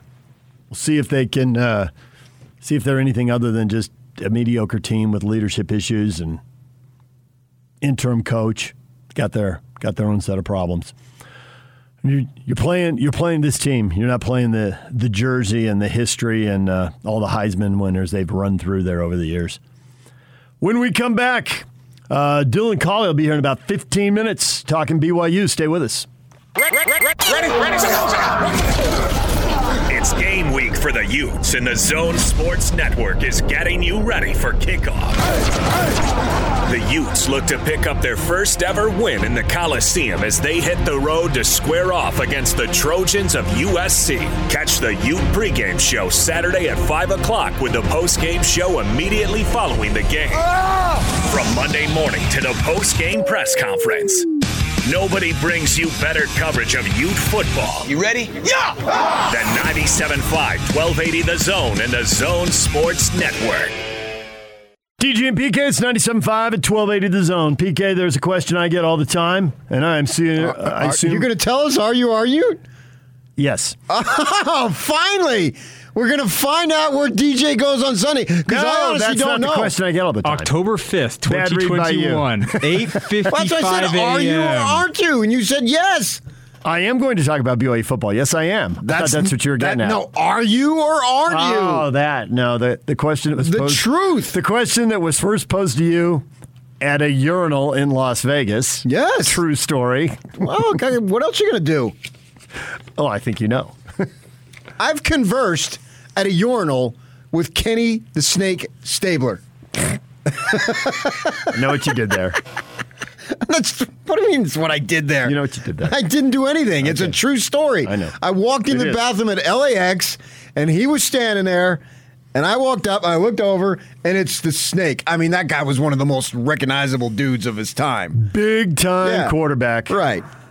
And I mean, he put Urban Meyer to shame when it came to partying. Heyo. And so, hey, Kenny Stabler. Yeah, how are you, man? We didn't shake hands, obviously, but we Thank we, you. we conversed a little bit, and that's uh, what happened to me at the Thomas and Mack at a Mountain West basketball tournament. Hey, DJ or PK, is DJ Mormon?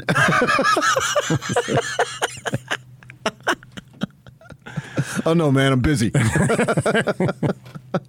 So, get asked all the time: Is BYU going to win? Are they going to beat the Broncos for the third year in a row? Are they going to get to 6 and 0 and be halfway to a perfect season? They're already in the top 10. What's going to happen?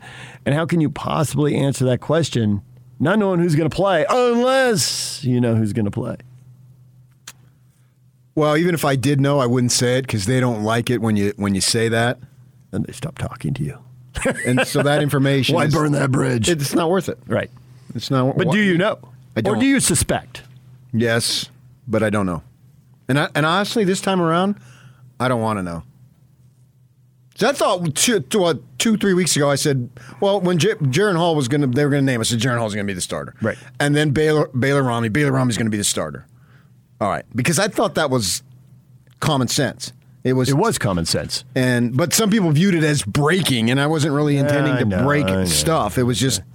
Okay, so was- here's where it here, sits- I'm I'm I'm taking a a, a I'm moving away from that. So, common sense, watching Baylor Romney reach for his head, and I have no information. I'm not a doctor, nor have I spoken to one who's looked at him and knows his situation. But the way he reached for his head when he hit the ground, Yeah, yeah, it you can hold me back. You see that in football, and you think that player, because I've seen it a bunch of times, that player's not playing next week. And that's all I'm going on. No, I agree. Sitting sitting in front of a TV watching a lot of football. I'm fine with that. So I think he's out. Hall, okay, when he told us he had the wind knocked out of him, well, I, I suppose maybe it's not a lie. It's true, but it was way more than that. Yeah, but they always do that. Remember I Taylor know. Kelly got hurt and Todd Graham. Oh no, he'll be fine. He freaking broke his foot. I know. I know. So maybe the air was knocked out of you. There's way more than that going on when you went to the ground. And now he's missed two games, so we know there's way more. But the way Kalani has talked, I'm taking it at face value that he's close to coming back. I don't know that he is. He's drawing closer. My thought on this is that they go at the start with Conover. Now, no one, no one, no one, no one has told me this at BYU, so I am not reporting And that. then they only play Hall if Please they're understand uh, and see what, what Conover can do with a full week of practice. Uh, I think they. Practice wise, they they wanted him to look a little bit better than he was, but he was, you know, not getting a ton of reps. Here's a different situation. Uh, they thought he was okay at best. I actually thought he was better than what they thought, but they they thought he was okay, uh, and obviously they went conservative. So we'll see with more time, more investment. Um, you know, and what you got Allgeier, and you know we need to talk more about this young man. It's just how good he is. Is, is he? They've had some good running backs here, in And he's another years. one. Is he better than them?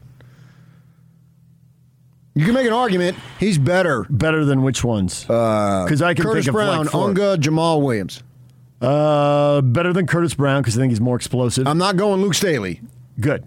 I was going to But say I'm saying no to. Staley, but to Brown, I think uh, going off a long time ago, I think he's got a gear Brown couldn't get to. You know, Brown might get caught on a long run. Allgeier makes it to the end zone.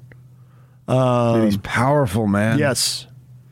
Uh, Jamal, great back, great back, different. I think Unga's the best comparison. The combination of power and speed. And I think he's better. Really? Uh, yeah, and Harvey was very, very good. There's no doubt Harvey about was it. very good. I'm remembering He's his coach. I'm remembering Harvey is a better receiver than we've seen out of Allgeier. They don't really throw Allgeier the ball. They throw it a lot more back in the day to Well, Harvey. All I don't know if that's- Polynesian running backs have great hands. That's my. Really? Yes. all? Yes. You you never go the all paint with the broad brush. I was- All yeah, it's weird, But but, I've BYU's seen history- them, those guys. They've had a really, lot of running really backs who good. can catch the ball, and I wonder how much is Tyler. It's just not the way they're running the offense now, as opposed to what his skill set Yeah, is. It's more of an offense thing, I think. Well, I think they uh, collectively they. This is one of the better collection of receivers slash tight ends.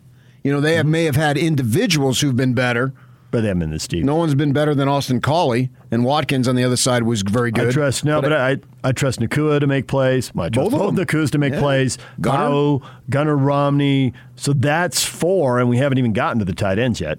Right. I mean, throw it to Isaac Rex all day long. Isaac Rex, who's marrying into Britton Johnson's family. Britain's sister's daughter. Britain's sister's daughter. Wow. Britain's sister. His niece. yeah, yeah. All right, DJ and PK, it's 97.5 at 12.8 of the zone. Coming up next, Dylan Collie, former BYU wide receiver. We'll have him. He's a BYU historian. We can run this running back question past him. We'll do that next. Stay with us.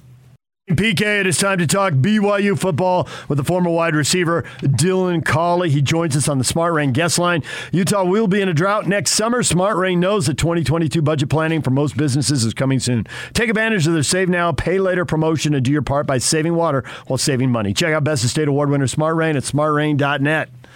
Dylan, good morning. Good morning, fellas. How we doing? Good. PK is chomping to the bit. He's waiting you to put put some stake in the ground and just drive people nuts this morning with something. What you- line you drawing in the Yeah, sand? All- Where's or, the uh, line? I keep wanting to call you Austin. Sorry, uh, Dylan. Get it over with. You're fine. You're fine. I, uh, just just let it roll, right? That's, that's all you can do. So, right out of the gate, first thing I want to know is before we can decide if BYU is going to win and get to 6 and 0 and be halfway to an undefeated season, all that kind of stuff, I need to know who's playing quarterback. Um, I assume Baylor Romney is out because they saw him reach for his helmet, and I've seen that a lot of times, and those guys usually don't play. Yeah. So that leaves is Jaren ready to come back? Kalani's been talking like he's getting close, or is it Conover? And now you're talking to a guy who's played all of two quarters of college football, and the task gets tougher. What do you think? Yeah, I think it really all it all depends on the confidence that everybody has in the defense, right, the special teams, and the rest of the offense. If you know that Tyler in the offensive line, right? If you one, if you have James Empey back, if you have Harris LaChance back, and you trust that basically the offensive line in the run game is going to be able to dominate in the same way that they did against Utah State, then you can be comfortable giving Jaren another week, right? If that's the goal. If you're sitting there saying, hey, we need to start kind of turning that momentum as we start getting ready for Baylor, right? As we start getting ready for these other Power Five teams that finish out the season, do we put Jaren back in and just let it go? Um, those are kind of the debates that you need to have internally to be able to decide who's going to start and why. If it's just, hey, right, like we're not that worried. We know we know Tyler will be able to dominate. We know the offensive line is going to be able to put together a force against the defense and move the ball. Yet Jaren is still not in good enough shape to where we're questioning if he's going to be able to play the rest of the season, right? Then then you go you go with Conover um, and let him build and you let him develop at this time.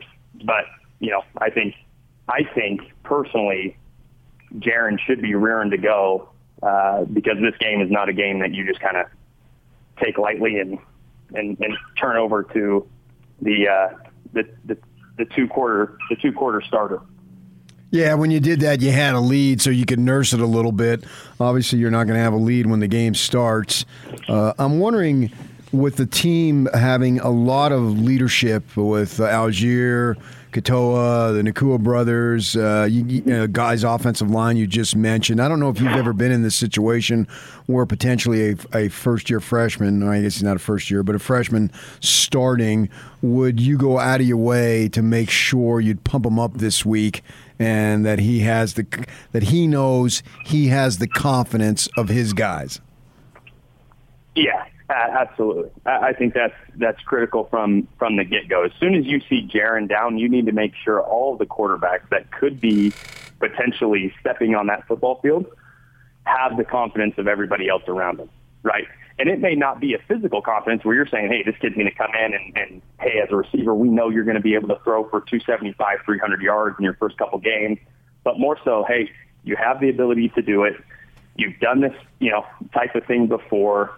Trust your arm. You know the offense, right? Mentally, there's nothing you have to worry about. The offensive line's going to take care of you. You need to be building that internal confidence so that mentally you at least have a shot for him to go in and believe that he can do it, right? Then you let the rest of the physical stuff take over. So the good news for BYU is no matter what happens at quarterback, they got Tyler Allgeier at running back, 218 yards, massive run. Well, several key runs, but one really jumps out at everybody. Uh, PK was saying, well, where does he rank among BYU running backs? Not Luke Staley. I put him in front of Curtis Brown. I think he's got breakaway speed Brown didn't have. Um, not the receiver Unga was, but other than that, I think that's a pretty even comparison. Jamal in college, I viewed him as not as powerful, but probably a better breakaway threat. So a little different. So I really go with uh, Algira Zunga. What do you think? Yeah, and uh, it's that is that is such a difficult thing to talk about. And just like you went through, right? I don't think we've seen a guy like Tyler Allgeier. I mean, in my lifetime, right? Who can run downhill, who has that break breakaway speed when we, you know, when he needs it. Um, I, I do believe that he's up there with the Luke Staleys of the world. I think he runs very similar to Luke does. I don't think that he has the lateral speed um, in terms of just the one cut fast twitch. Uh, but I mean, Tyler's making a case here to be up there on kind of that Mount Rushmore of Jamal, Harvey, and uh, and Luke Staley. One of the things I think is cool about BYU football now, when they take the field, they absolutely believe they're going to win. I think you can see it in their eyes and whether they've got some more swag or whatever you want to say. How important is that when you run out of that locker room at the start of the game to believe we're going to win? Yeah, I think uh, to be honest with you, right in in my four years of college football, there were very very few times that I felt that, right, um, as a team and on the teams that I was a part of, and so even to be able to have, you know, in the the couple games that I had the opportunity to really know, like, hey, we're going to go out there and dominate as a team. Uh, it, it changes the entire the entire mindset for a culture, right? Like that team right now genuinely believes that they are a top tier college football program, right? I mean, right now, right now, easy to say Alabama and Georgia are literally in a league of their own, Yeah. right? Like they don't even, that's not even considered college football anymore. but the rest of that pack, that 128 other teams, BYU is, you know, that's a, that's a playoff viable team and they genuinely believe that.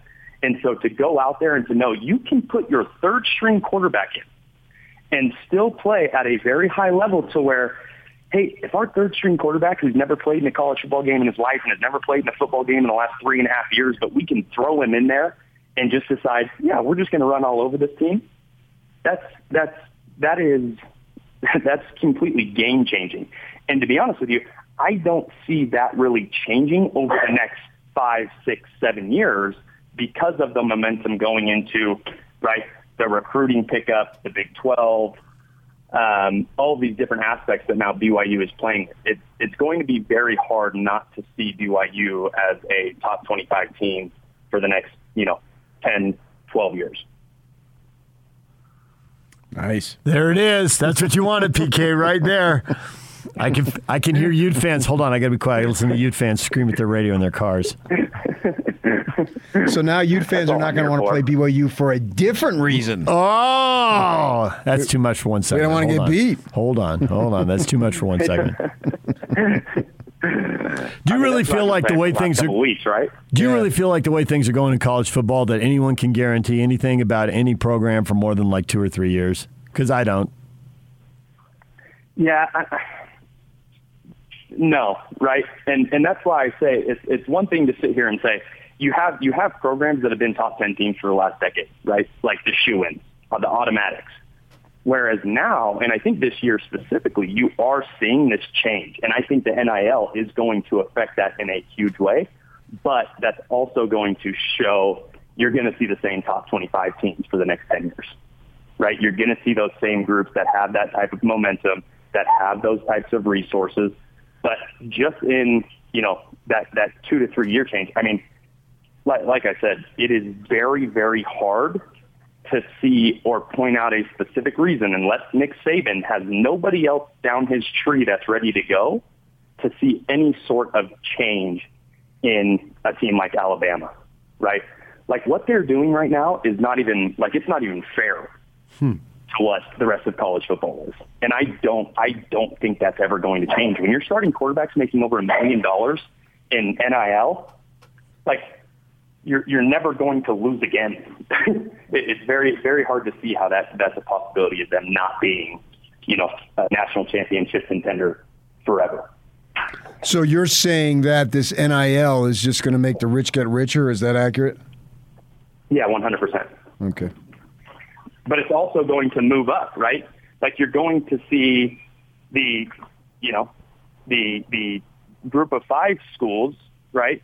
I mean, the coastal Carolinas, the coastal Carolinas are going to continue to flourish, right? The UCFs are going to continue now, obviously, UCF going into the, the Big 12, but all of these schools that have kind of that, you, you have the big market schools or the big market teams for the NBA and the NFL, right? Where you see everyone in New York and you see everybody in LA.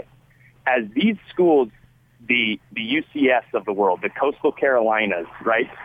These schools on the coast that are known to be rich college environments, right? With, with partying and the Saturdays are good, right?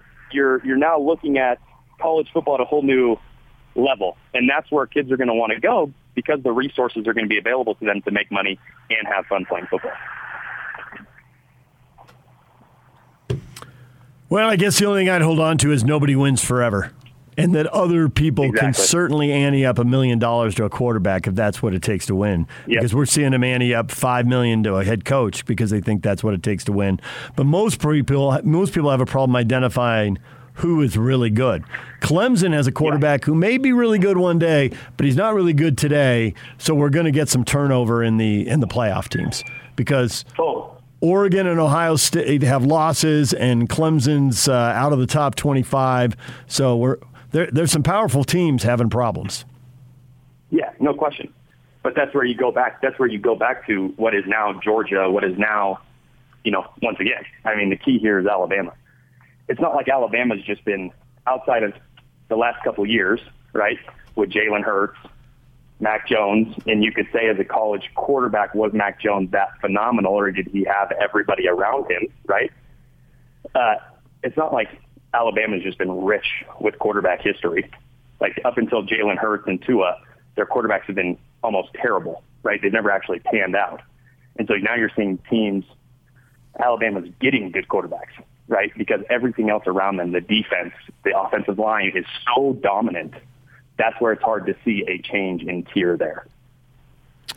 Yeah, I'm thinking too also that if I'm offered by these powerhouses, Alabama, and now it's Georgia, and we know Ohio State has been there for a number of years, Clemson a little down, but we'll see, uh, Oklahoma, why not go there first? Because I got a free transfer in my back pocket.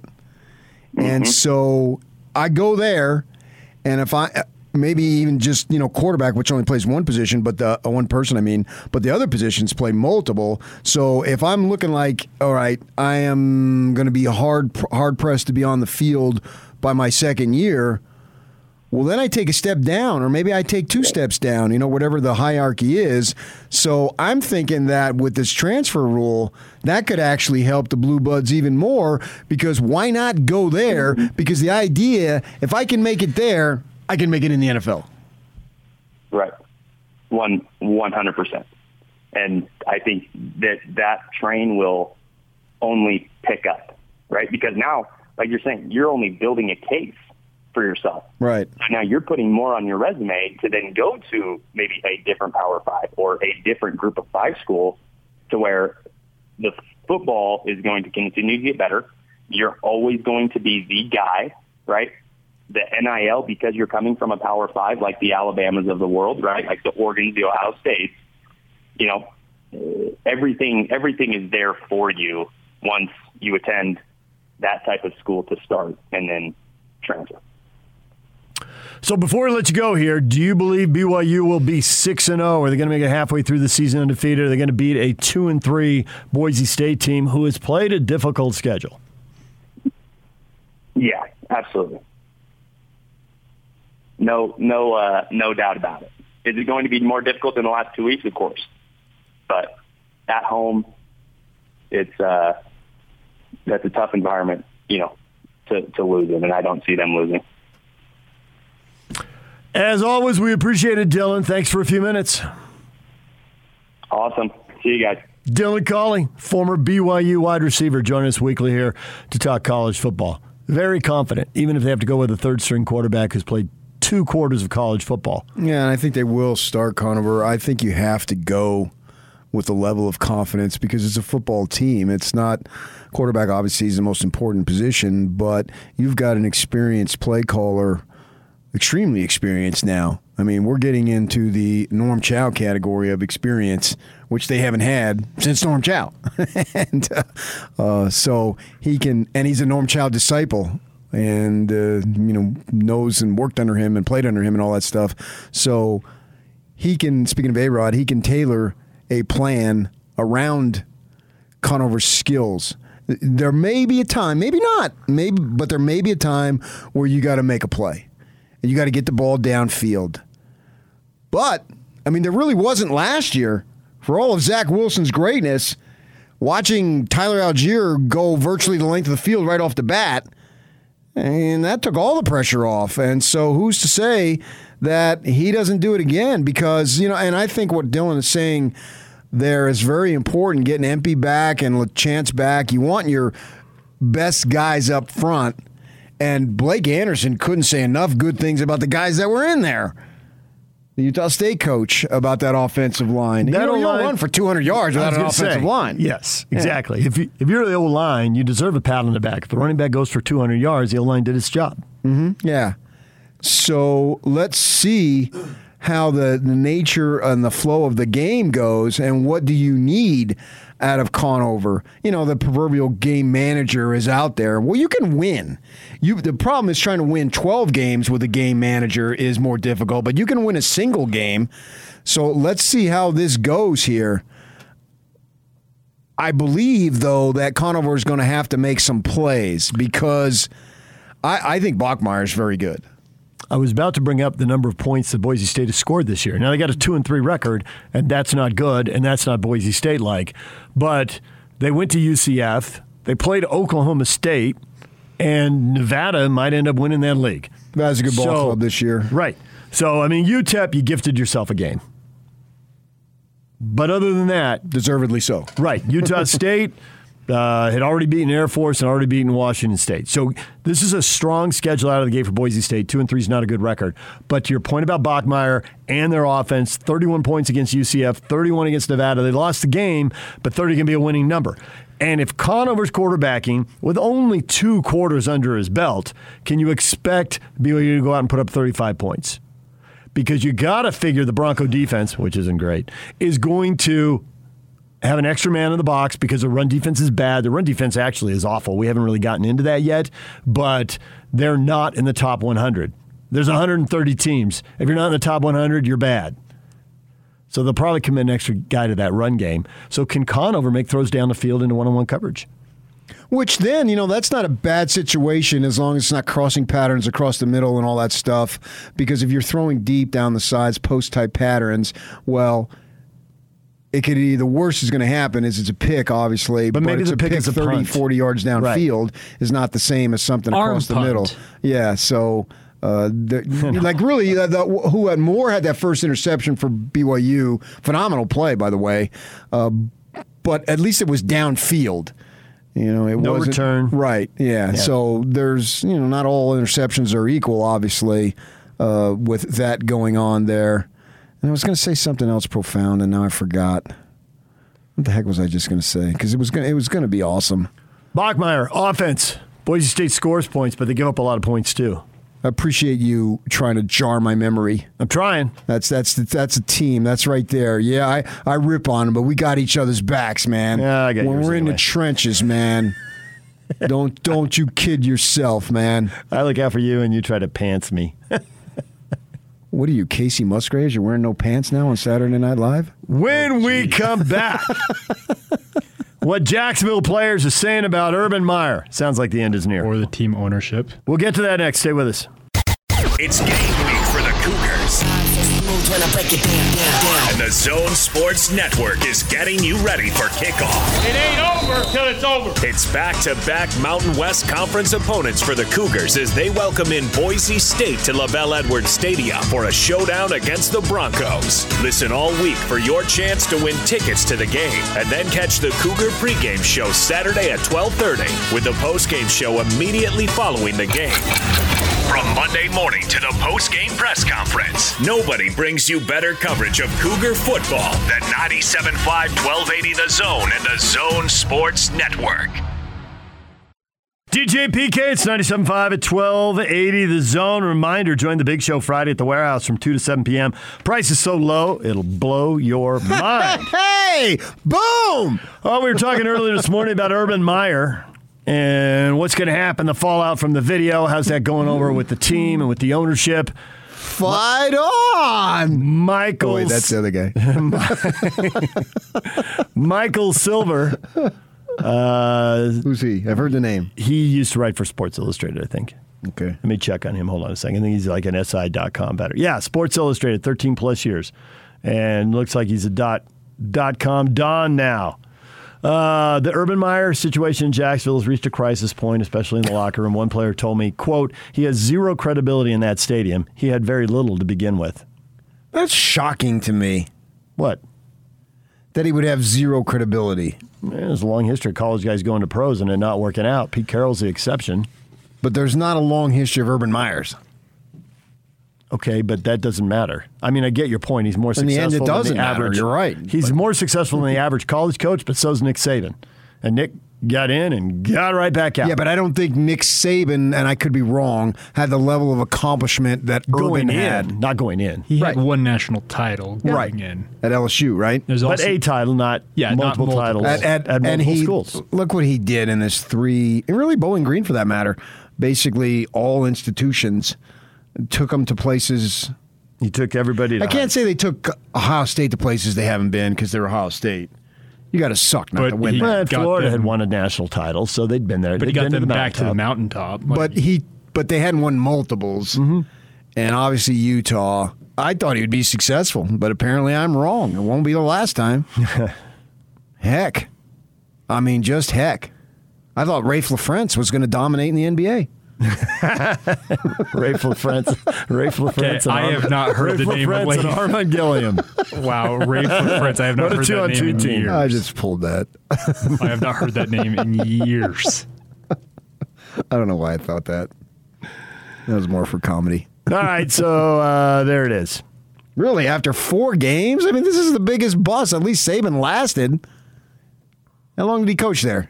He was a year and change, and That's all Saban was? there's some debate if Nick Saban would have gotten Drew Brees to go to Miami, and they would have checked out his shoulder. Well, and that might have changed A-OK differently. It might have changed the whole Two history. There- there's a lot to be said. I mean, it's not like Jacksonville is bad because Urban doesn't know what he's doing. but- Jacksonville was bad before Urban. They'll probably be bad after Urban. There's been revisionist history that says if Saban would have gotten Brees, he stays in the NFL much longer. Maybe Alabama doesn't rise like they did. Yeah, yeah, that's. And if I my family would have stayed in New Jersey, would I be alive? Yes, there's always that. There's always that hypothetical out there. Yes. or be in jail? I mean, I I've contemplated that a time or two. You know, you know, you never know what uh, you you could play that game. I can remember I, I applied to the Salt Lake Tribune because I came up and went to Jackson because my wife's friend has a place up there, and we uh, she went up early because she was a teacher off summers. I didn't have the time off. I f- she drove up with her friend. I flew and flew f- through Salt Lake. And then we flew back and we had a couple of days and we had a friend who had just moved up here and blah, blah, blah. I said, Oh, what the heck? Send him a resume. Or maybe he had it in store. You guys, what do you guys believe on that? As I get older, I'm changing my mind. According to no, that's 100 percent true. I don't know what that means, but according to theology, he knows the end from the beginning. Yeah, but how much is he orchestrated? I understand that, but Yeah, that's- I'm not- I'm I'm- kinda- I'm- God has a I'm un- plan. that has always been mysterious to Yeah, me. Yeah, but DJ's point about my mind is changing on that. I'm with him on that thought. God had a plan for the youngster to be shot dead. No, that's why it's No. still unresolved in my mind. But I do think that some of the things that happened to me that were good, like there was. Uh, it, it, it sometimes it seems like somebody grabs the wheel. Sometimes I'm steering. Sometimes stuff happens, and somebody's like, "Wow, that broke your way." I'm like, "Yeah, I had no idea." I, I had to tell somebody who I I thought might end up losing their job, and I said, "If it does happen, um, and this isn't uh, a media person, by the way, it wasn't have anything to do with anything we've been through here recently." I said, I would have never left Sacramento on my own. It was a good thing I got fired. And ending up here, and uh, a couple of families we're close with, and our lives Okay, yeah, intertwined. yeah, gotcha, And, gotcha. And the couple that we meet here in Utah, the paths and where we overlapped in Santa Barbara, freakish. And they brought you into the faith, didn't they? Uh, I don't really want to go into it. You walked yourself right into that question. Yeah, I know. I'll tell you later a couple things I missed on the way, and I realized, well, I, I dodged that, but inevitably, Cowboy over here is going to grab the rope and lasso the steer and wrestle him to the ground.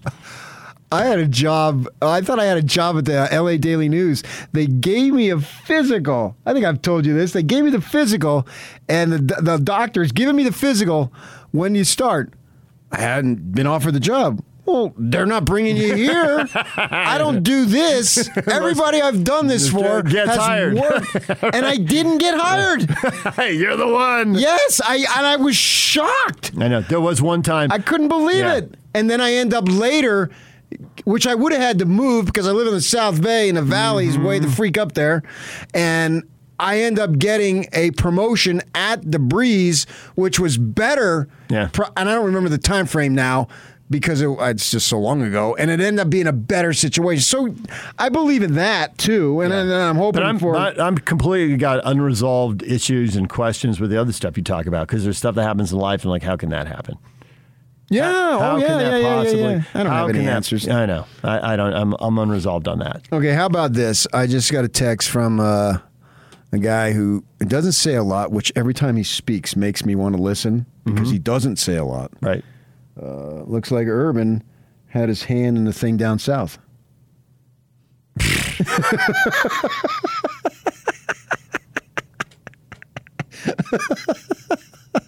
It's definitely 9:30, isn't it? Yeah, clearly. I'm just reading the text. I, I got it. Come on, that's funny. It is.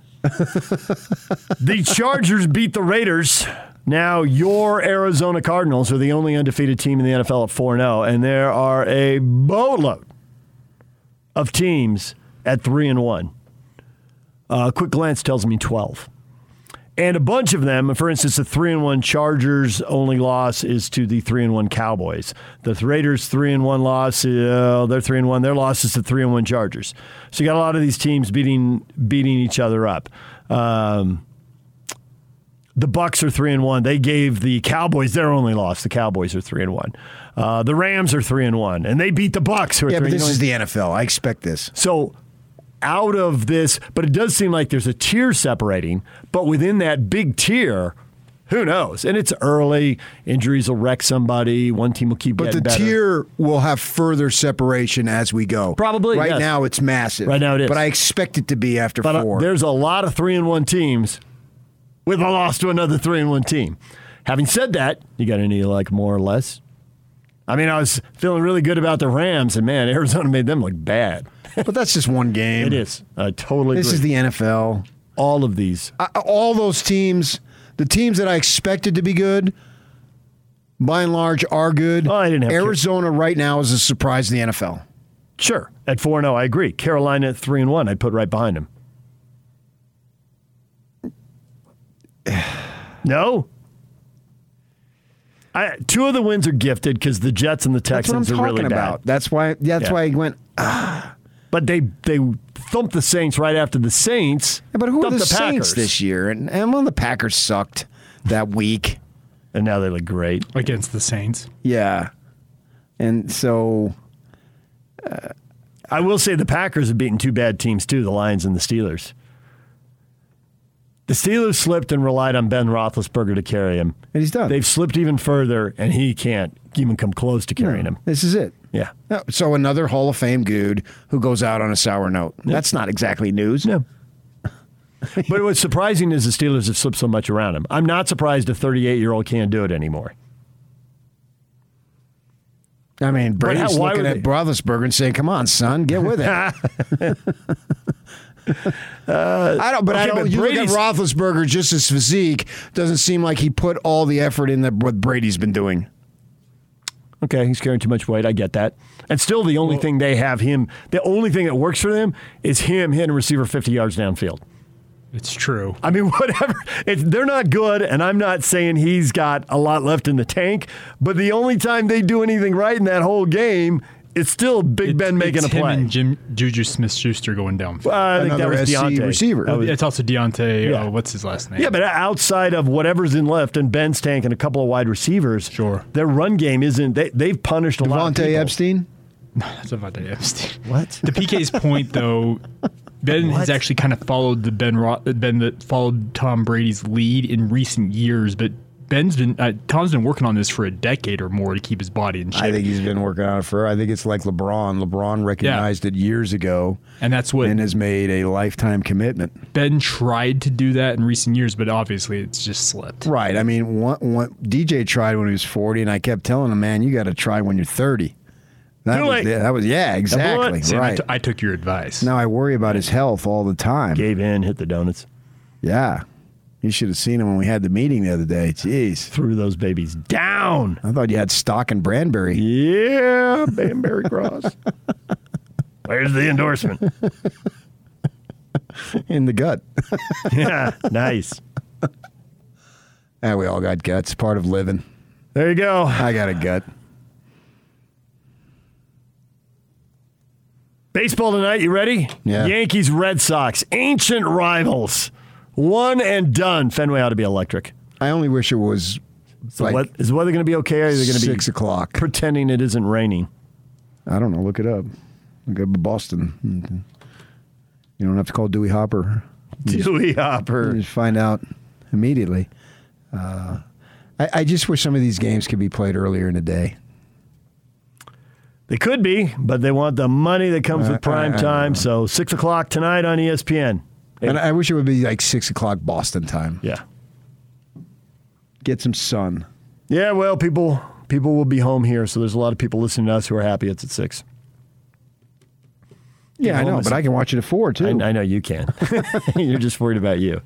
I think I think sports uh, in basketball is an exception, obviously, because in hockey it's indoor. But I think sports somehow, to me, I romanticize it when it's played under the sun.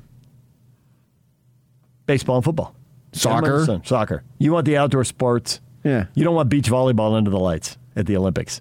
It looked weird. Yeah. I had it on. It looked weird. Right, right, exactly. Yeah, it just somehow, I, and maybe that's just me.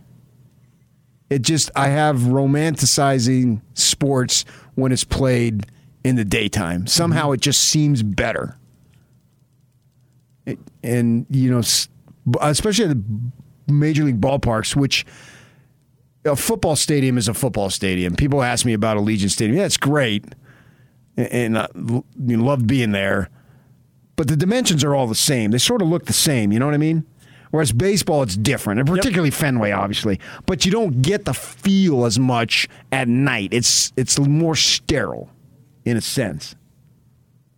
That's just my own thing. I may be totally off base on this, but I got it. Money talks. Who am I to take money out of billionaires' pockets? the billionaires and the millionaires. Yeah. So whatever. There. Uh, you got a feel for who wins this? Well, Gerrit Cole, they were saying yesterday, I was watching MLB Network, his ERA in, in Fenway sucks. And that goes back to your point that every ballpark is different, has its own characteristics. Big So ballparks, short man. porches. Yeah. So I'm thinking, wow, is he he's got to come up big, man, because this is what this is the very reason they brought you to New York for this game. No no JD Martinez. Correct, and that's a blow. He got hurt uh, at the end of the season there, and he's really good. Sprained ankle. Former Diamondback. Tripped over second base while jogging out to right field. And I don't get that. How? How? I don't know how. with your head down. Is that how you ran into Jordan Spieth and he ran into second base? I don't know, but that's a huge bat to take out of the lineup for sure. Jazz lost a preseason opener to the Spurs, 111-85. Two starters didn't play. Two key bench guys didn't play. No uh, no Bojan, no Rudy Gobert, no Joe Ingles, no Rudy Gay. And the guys who did play played 15 to 22 minutes. Tutti Frutti, no Rudy? Exactly. Jazz will be on TV tomorrow night against the Mavericks. You got that to look forward That's to. it. They were just saving them for the TV game. Right. All right, DJ and PK, your feedback's coming up next. Stay with us. And it's all over almost here. Don't go nowhere. In all sincerity, PK, amen, brother. You urge people to get on the app. That's what you got. In all sincerity, amen, brother. Okay. In all sincerity, PK, amen, brother. Time for your feedback, all the stuff you think about today's show. A lot of you hitting us up on the uh, Urban Meyer question. Nelly says it's a plot so he can quit the Jaguars and go to USC. Yeah. Just wait. We've heard that for sure. But this, This doesn't seem to make it easier to get another job Didn't at it- this AD and this uh, president at SC say they weren't interested last year? Yes. So what's changed? Nothing. They just fired Helton. Yes. They fired Elton. But Helton had no and, job and I don't security know five so minutes much into about his job. I don't know so much about the AD, but I thought the president made it very clear not interested. Is the Is AD it- not now, is interested, or is worse? the AD following the president? I wouldn't think it's better. so I would think, yeah. So Certainly not and, better. And the thing about well, the maybe AD, it was better for Urban, but that's a personal the, question. The age, the AD. Scott Garrard just walked in at the very wrong time. oh, everybody's thinking So- it. Not my problem anymore. Scott. The A, the uh, AD is tied to Cincinnati's football coach because he hired Fickell at Cincinnati. to That's me, the one Fickell's just just walking on water right now. Yeah. So if he wants the gig, yes. Keep it quiet. Let him have his big year with the Bearcats. He's already yeah, he's having it. Yeah. He's done a phenomenal job. At everyone's looking at the no Power Five guys, and But he's an urban guy, isn't he? he beat Indiana and he beat uh, Notre Dame. Notre Dame. So here it goes. Didn't he coach under Urban? I think so. He's He uh, everyone's been saying Ohio State's the one job that he'd be waiting for. He's an and all Ohio that kind of State guy, and he coached Yeah. under Urban. But it doesn't look like Ohio State's opening up anytime. Everybody soon. would take Ohio Ohio State's State's- job. I mean, come on. Everybody not named Nick Saban. That's it. I think Belichick would take it. Yeah. That's Belichick Jr., the the mullet dude. Okay. Not the old man. Steve Belichick and Yeah. his wagging tongue. Yeah, I know. That was funny. Jimmy says Urban's just another great college coach who couldn't cut it at the next level. See Lou Holtz, Nick Saban, Steve Spurrier. He's running through them. Bud Wilkinson. Bud Wilkinson went to the Cardinals. what? Naming guys. Barry Switzer. Wait, he did win a Super Bowl. Okay, give him uh, Irvin and Smith and, and Aikman. Yeah. Give him, give him teams that uh, have won back to back Super Bowls, and uh, he can win one out of two. That job was so good. Steve Kerr was jealous. Phil Jackson was jealous when he went to the Lakers. This is much heavier lifting than what Switzer did. yes. that was a powerhouse. Brian's hanging in there. He says Urban's still a great coach, and he'll get the Jaguars turned around. No, he won't. no, he won't. Well, if he's out by Wednesday, he won't. This is, wow, what a story. All right, we'll see where it goes during Scotty and Hans' show. See if there's any breaking news coming. They're coming up next. Stay with us.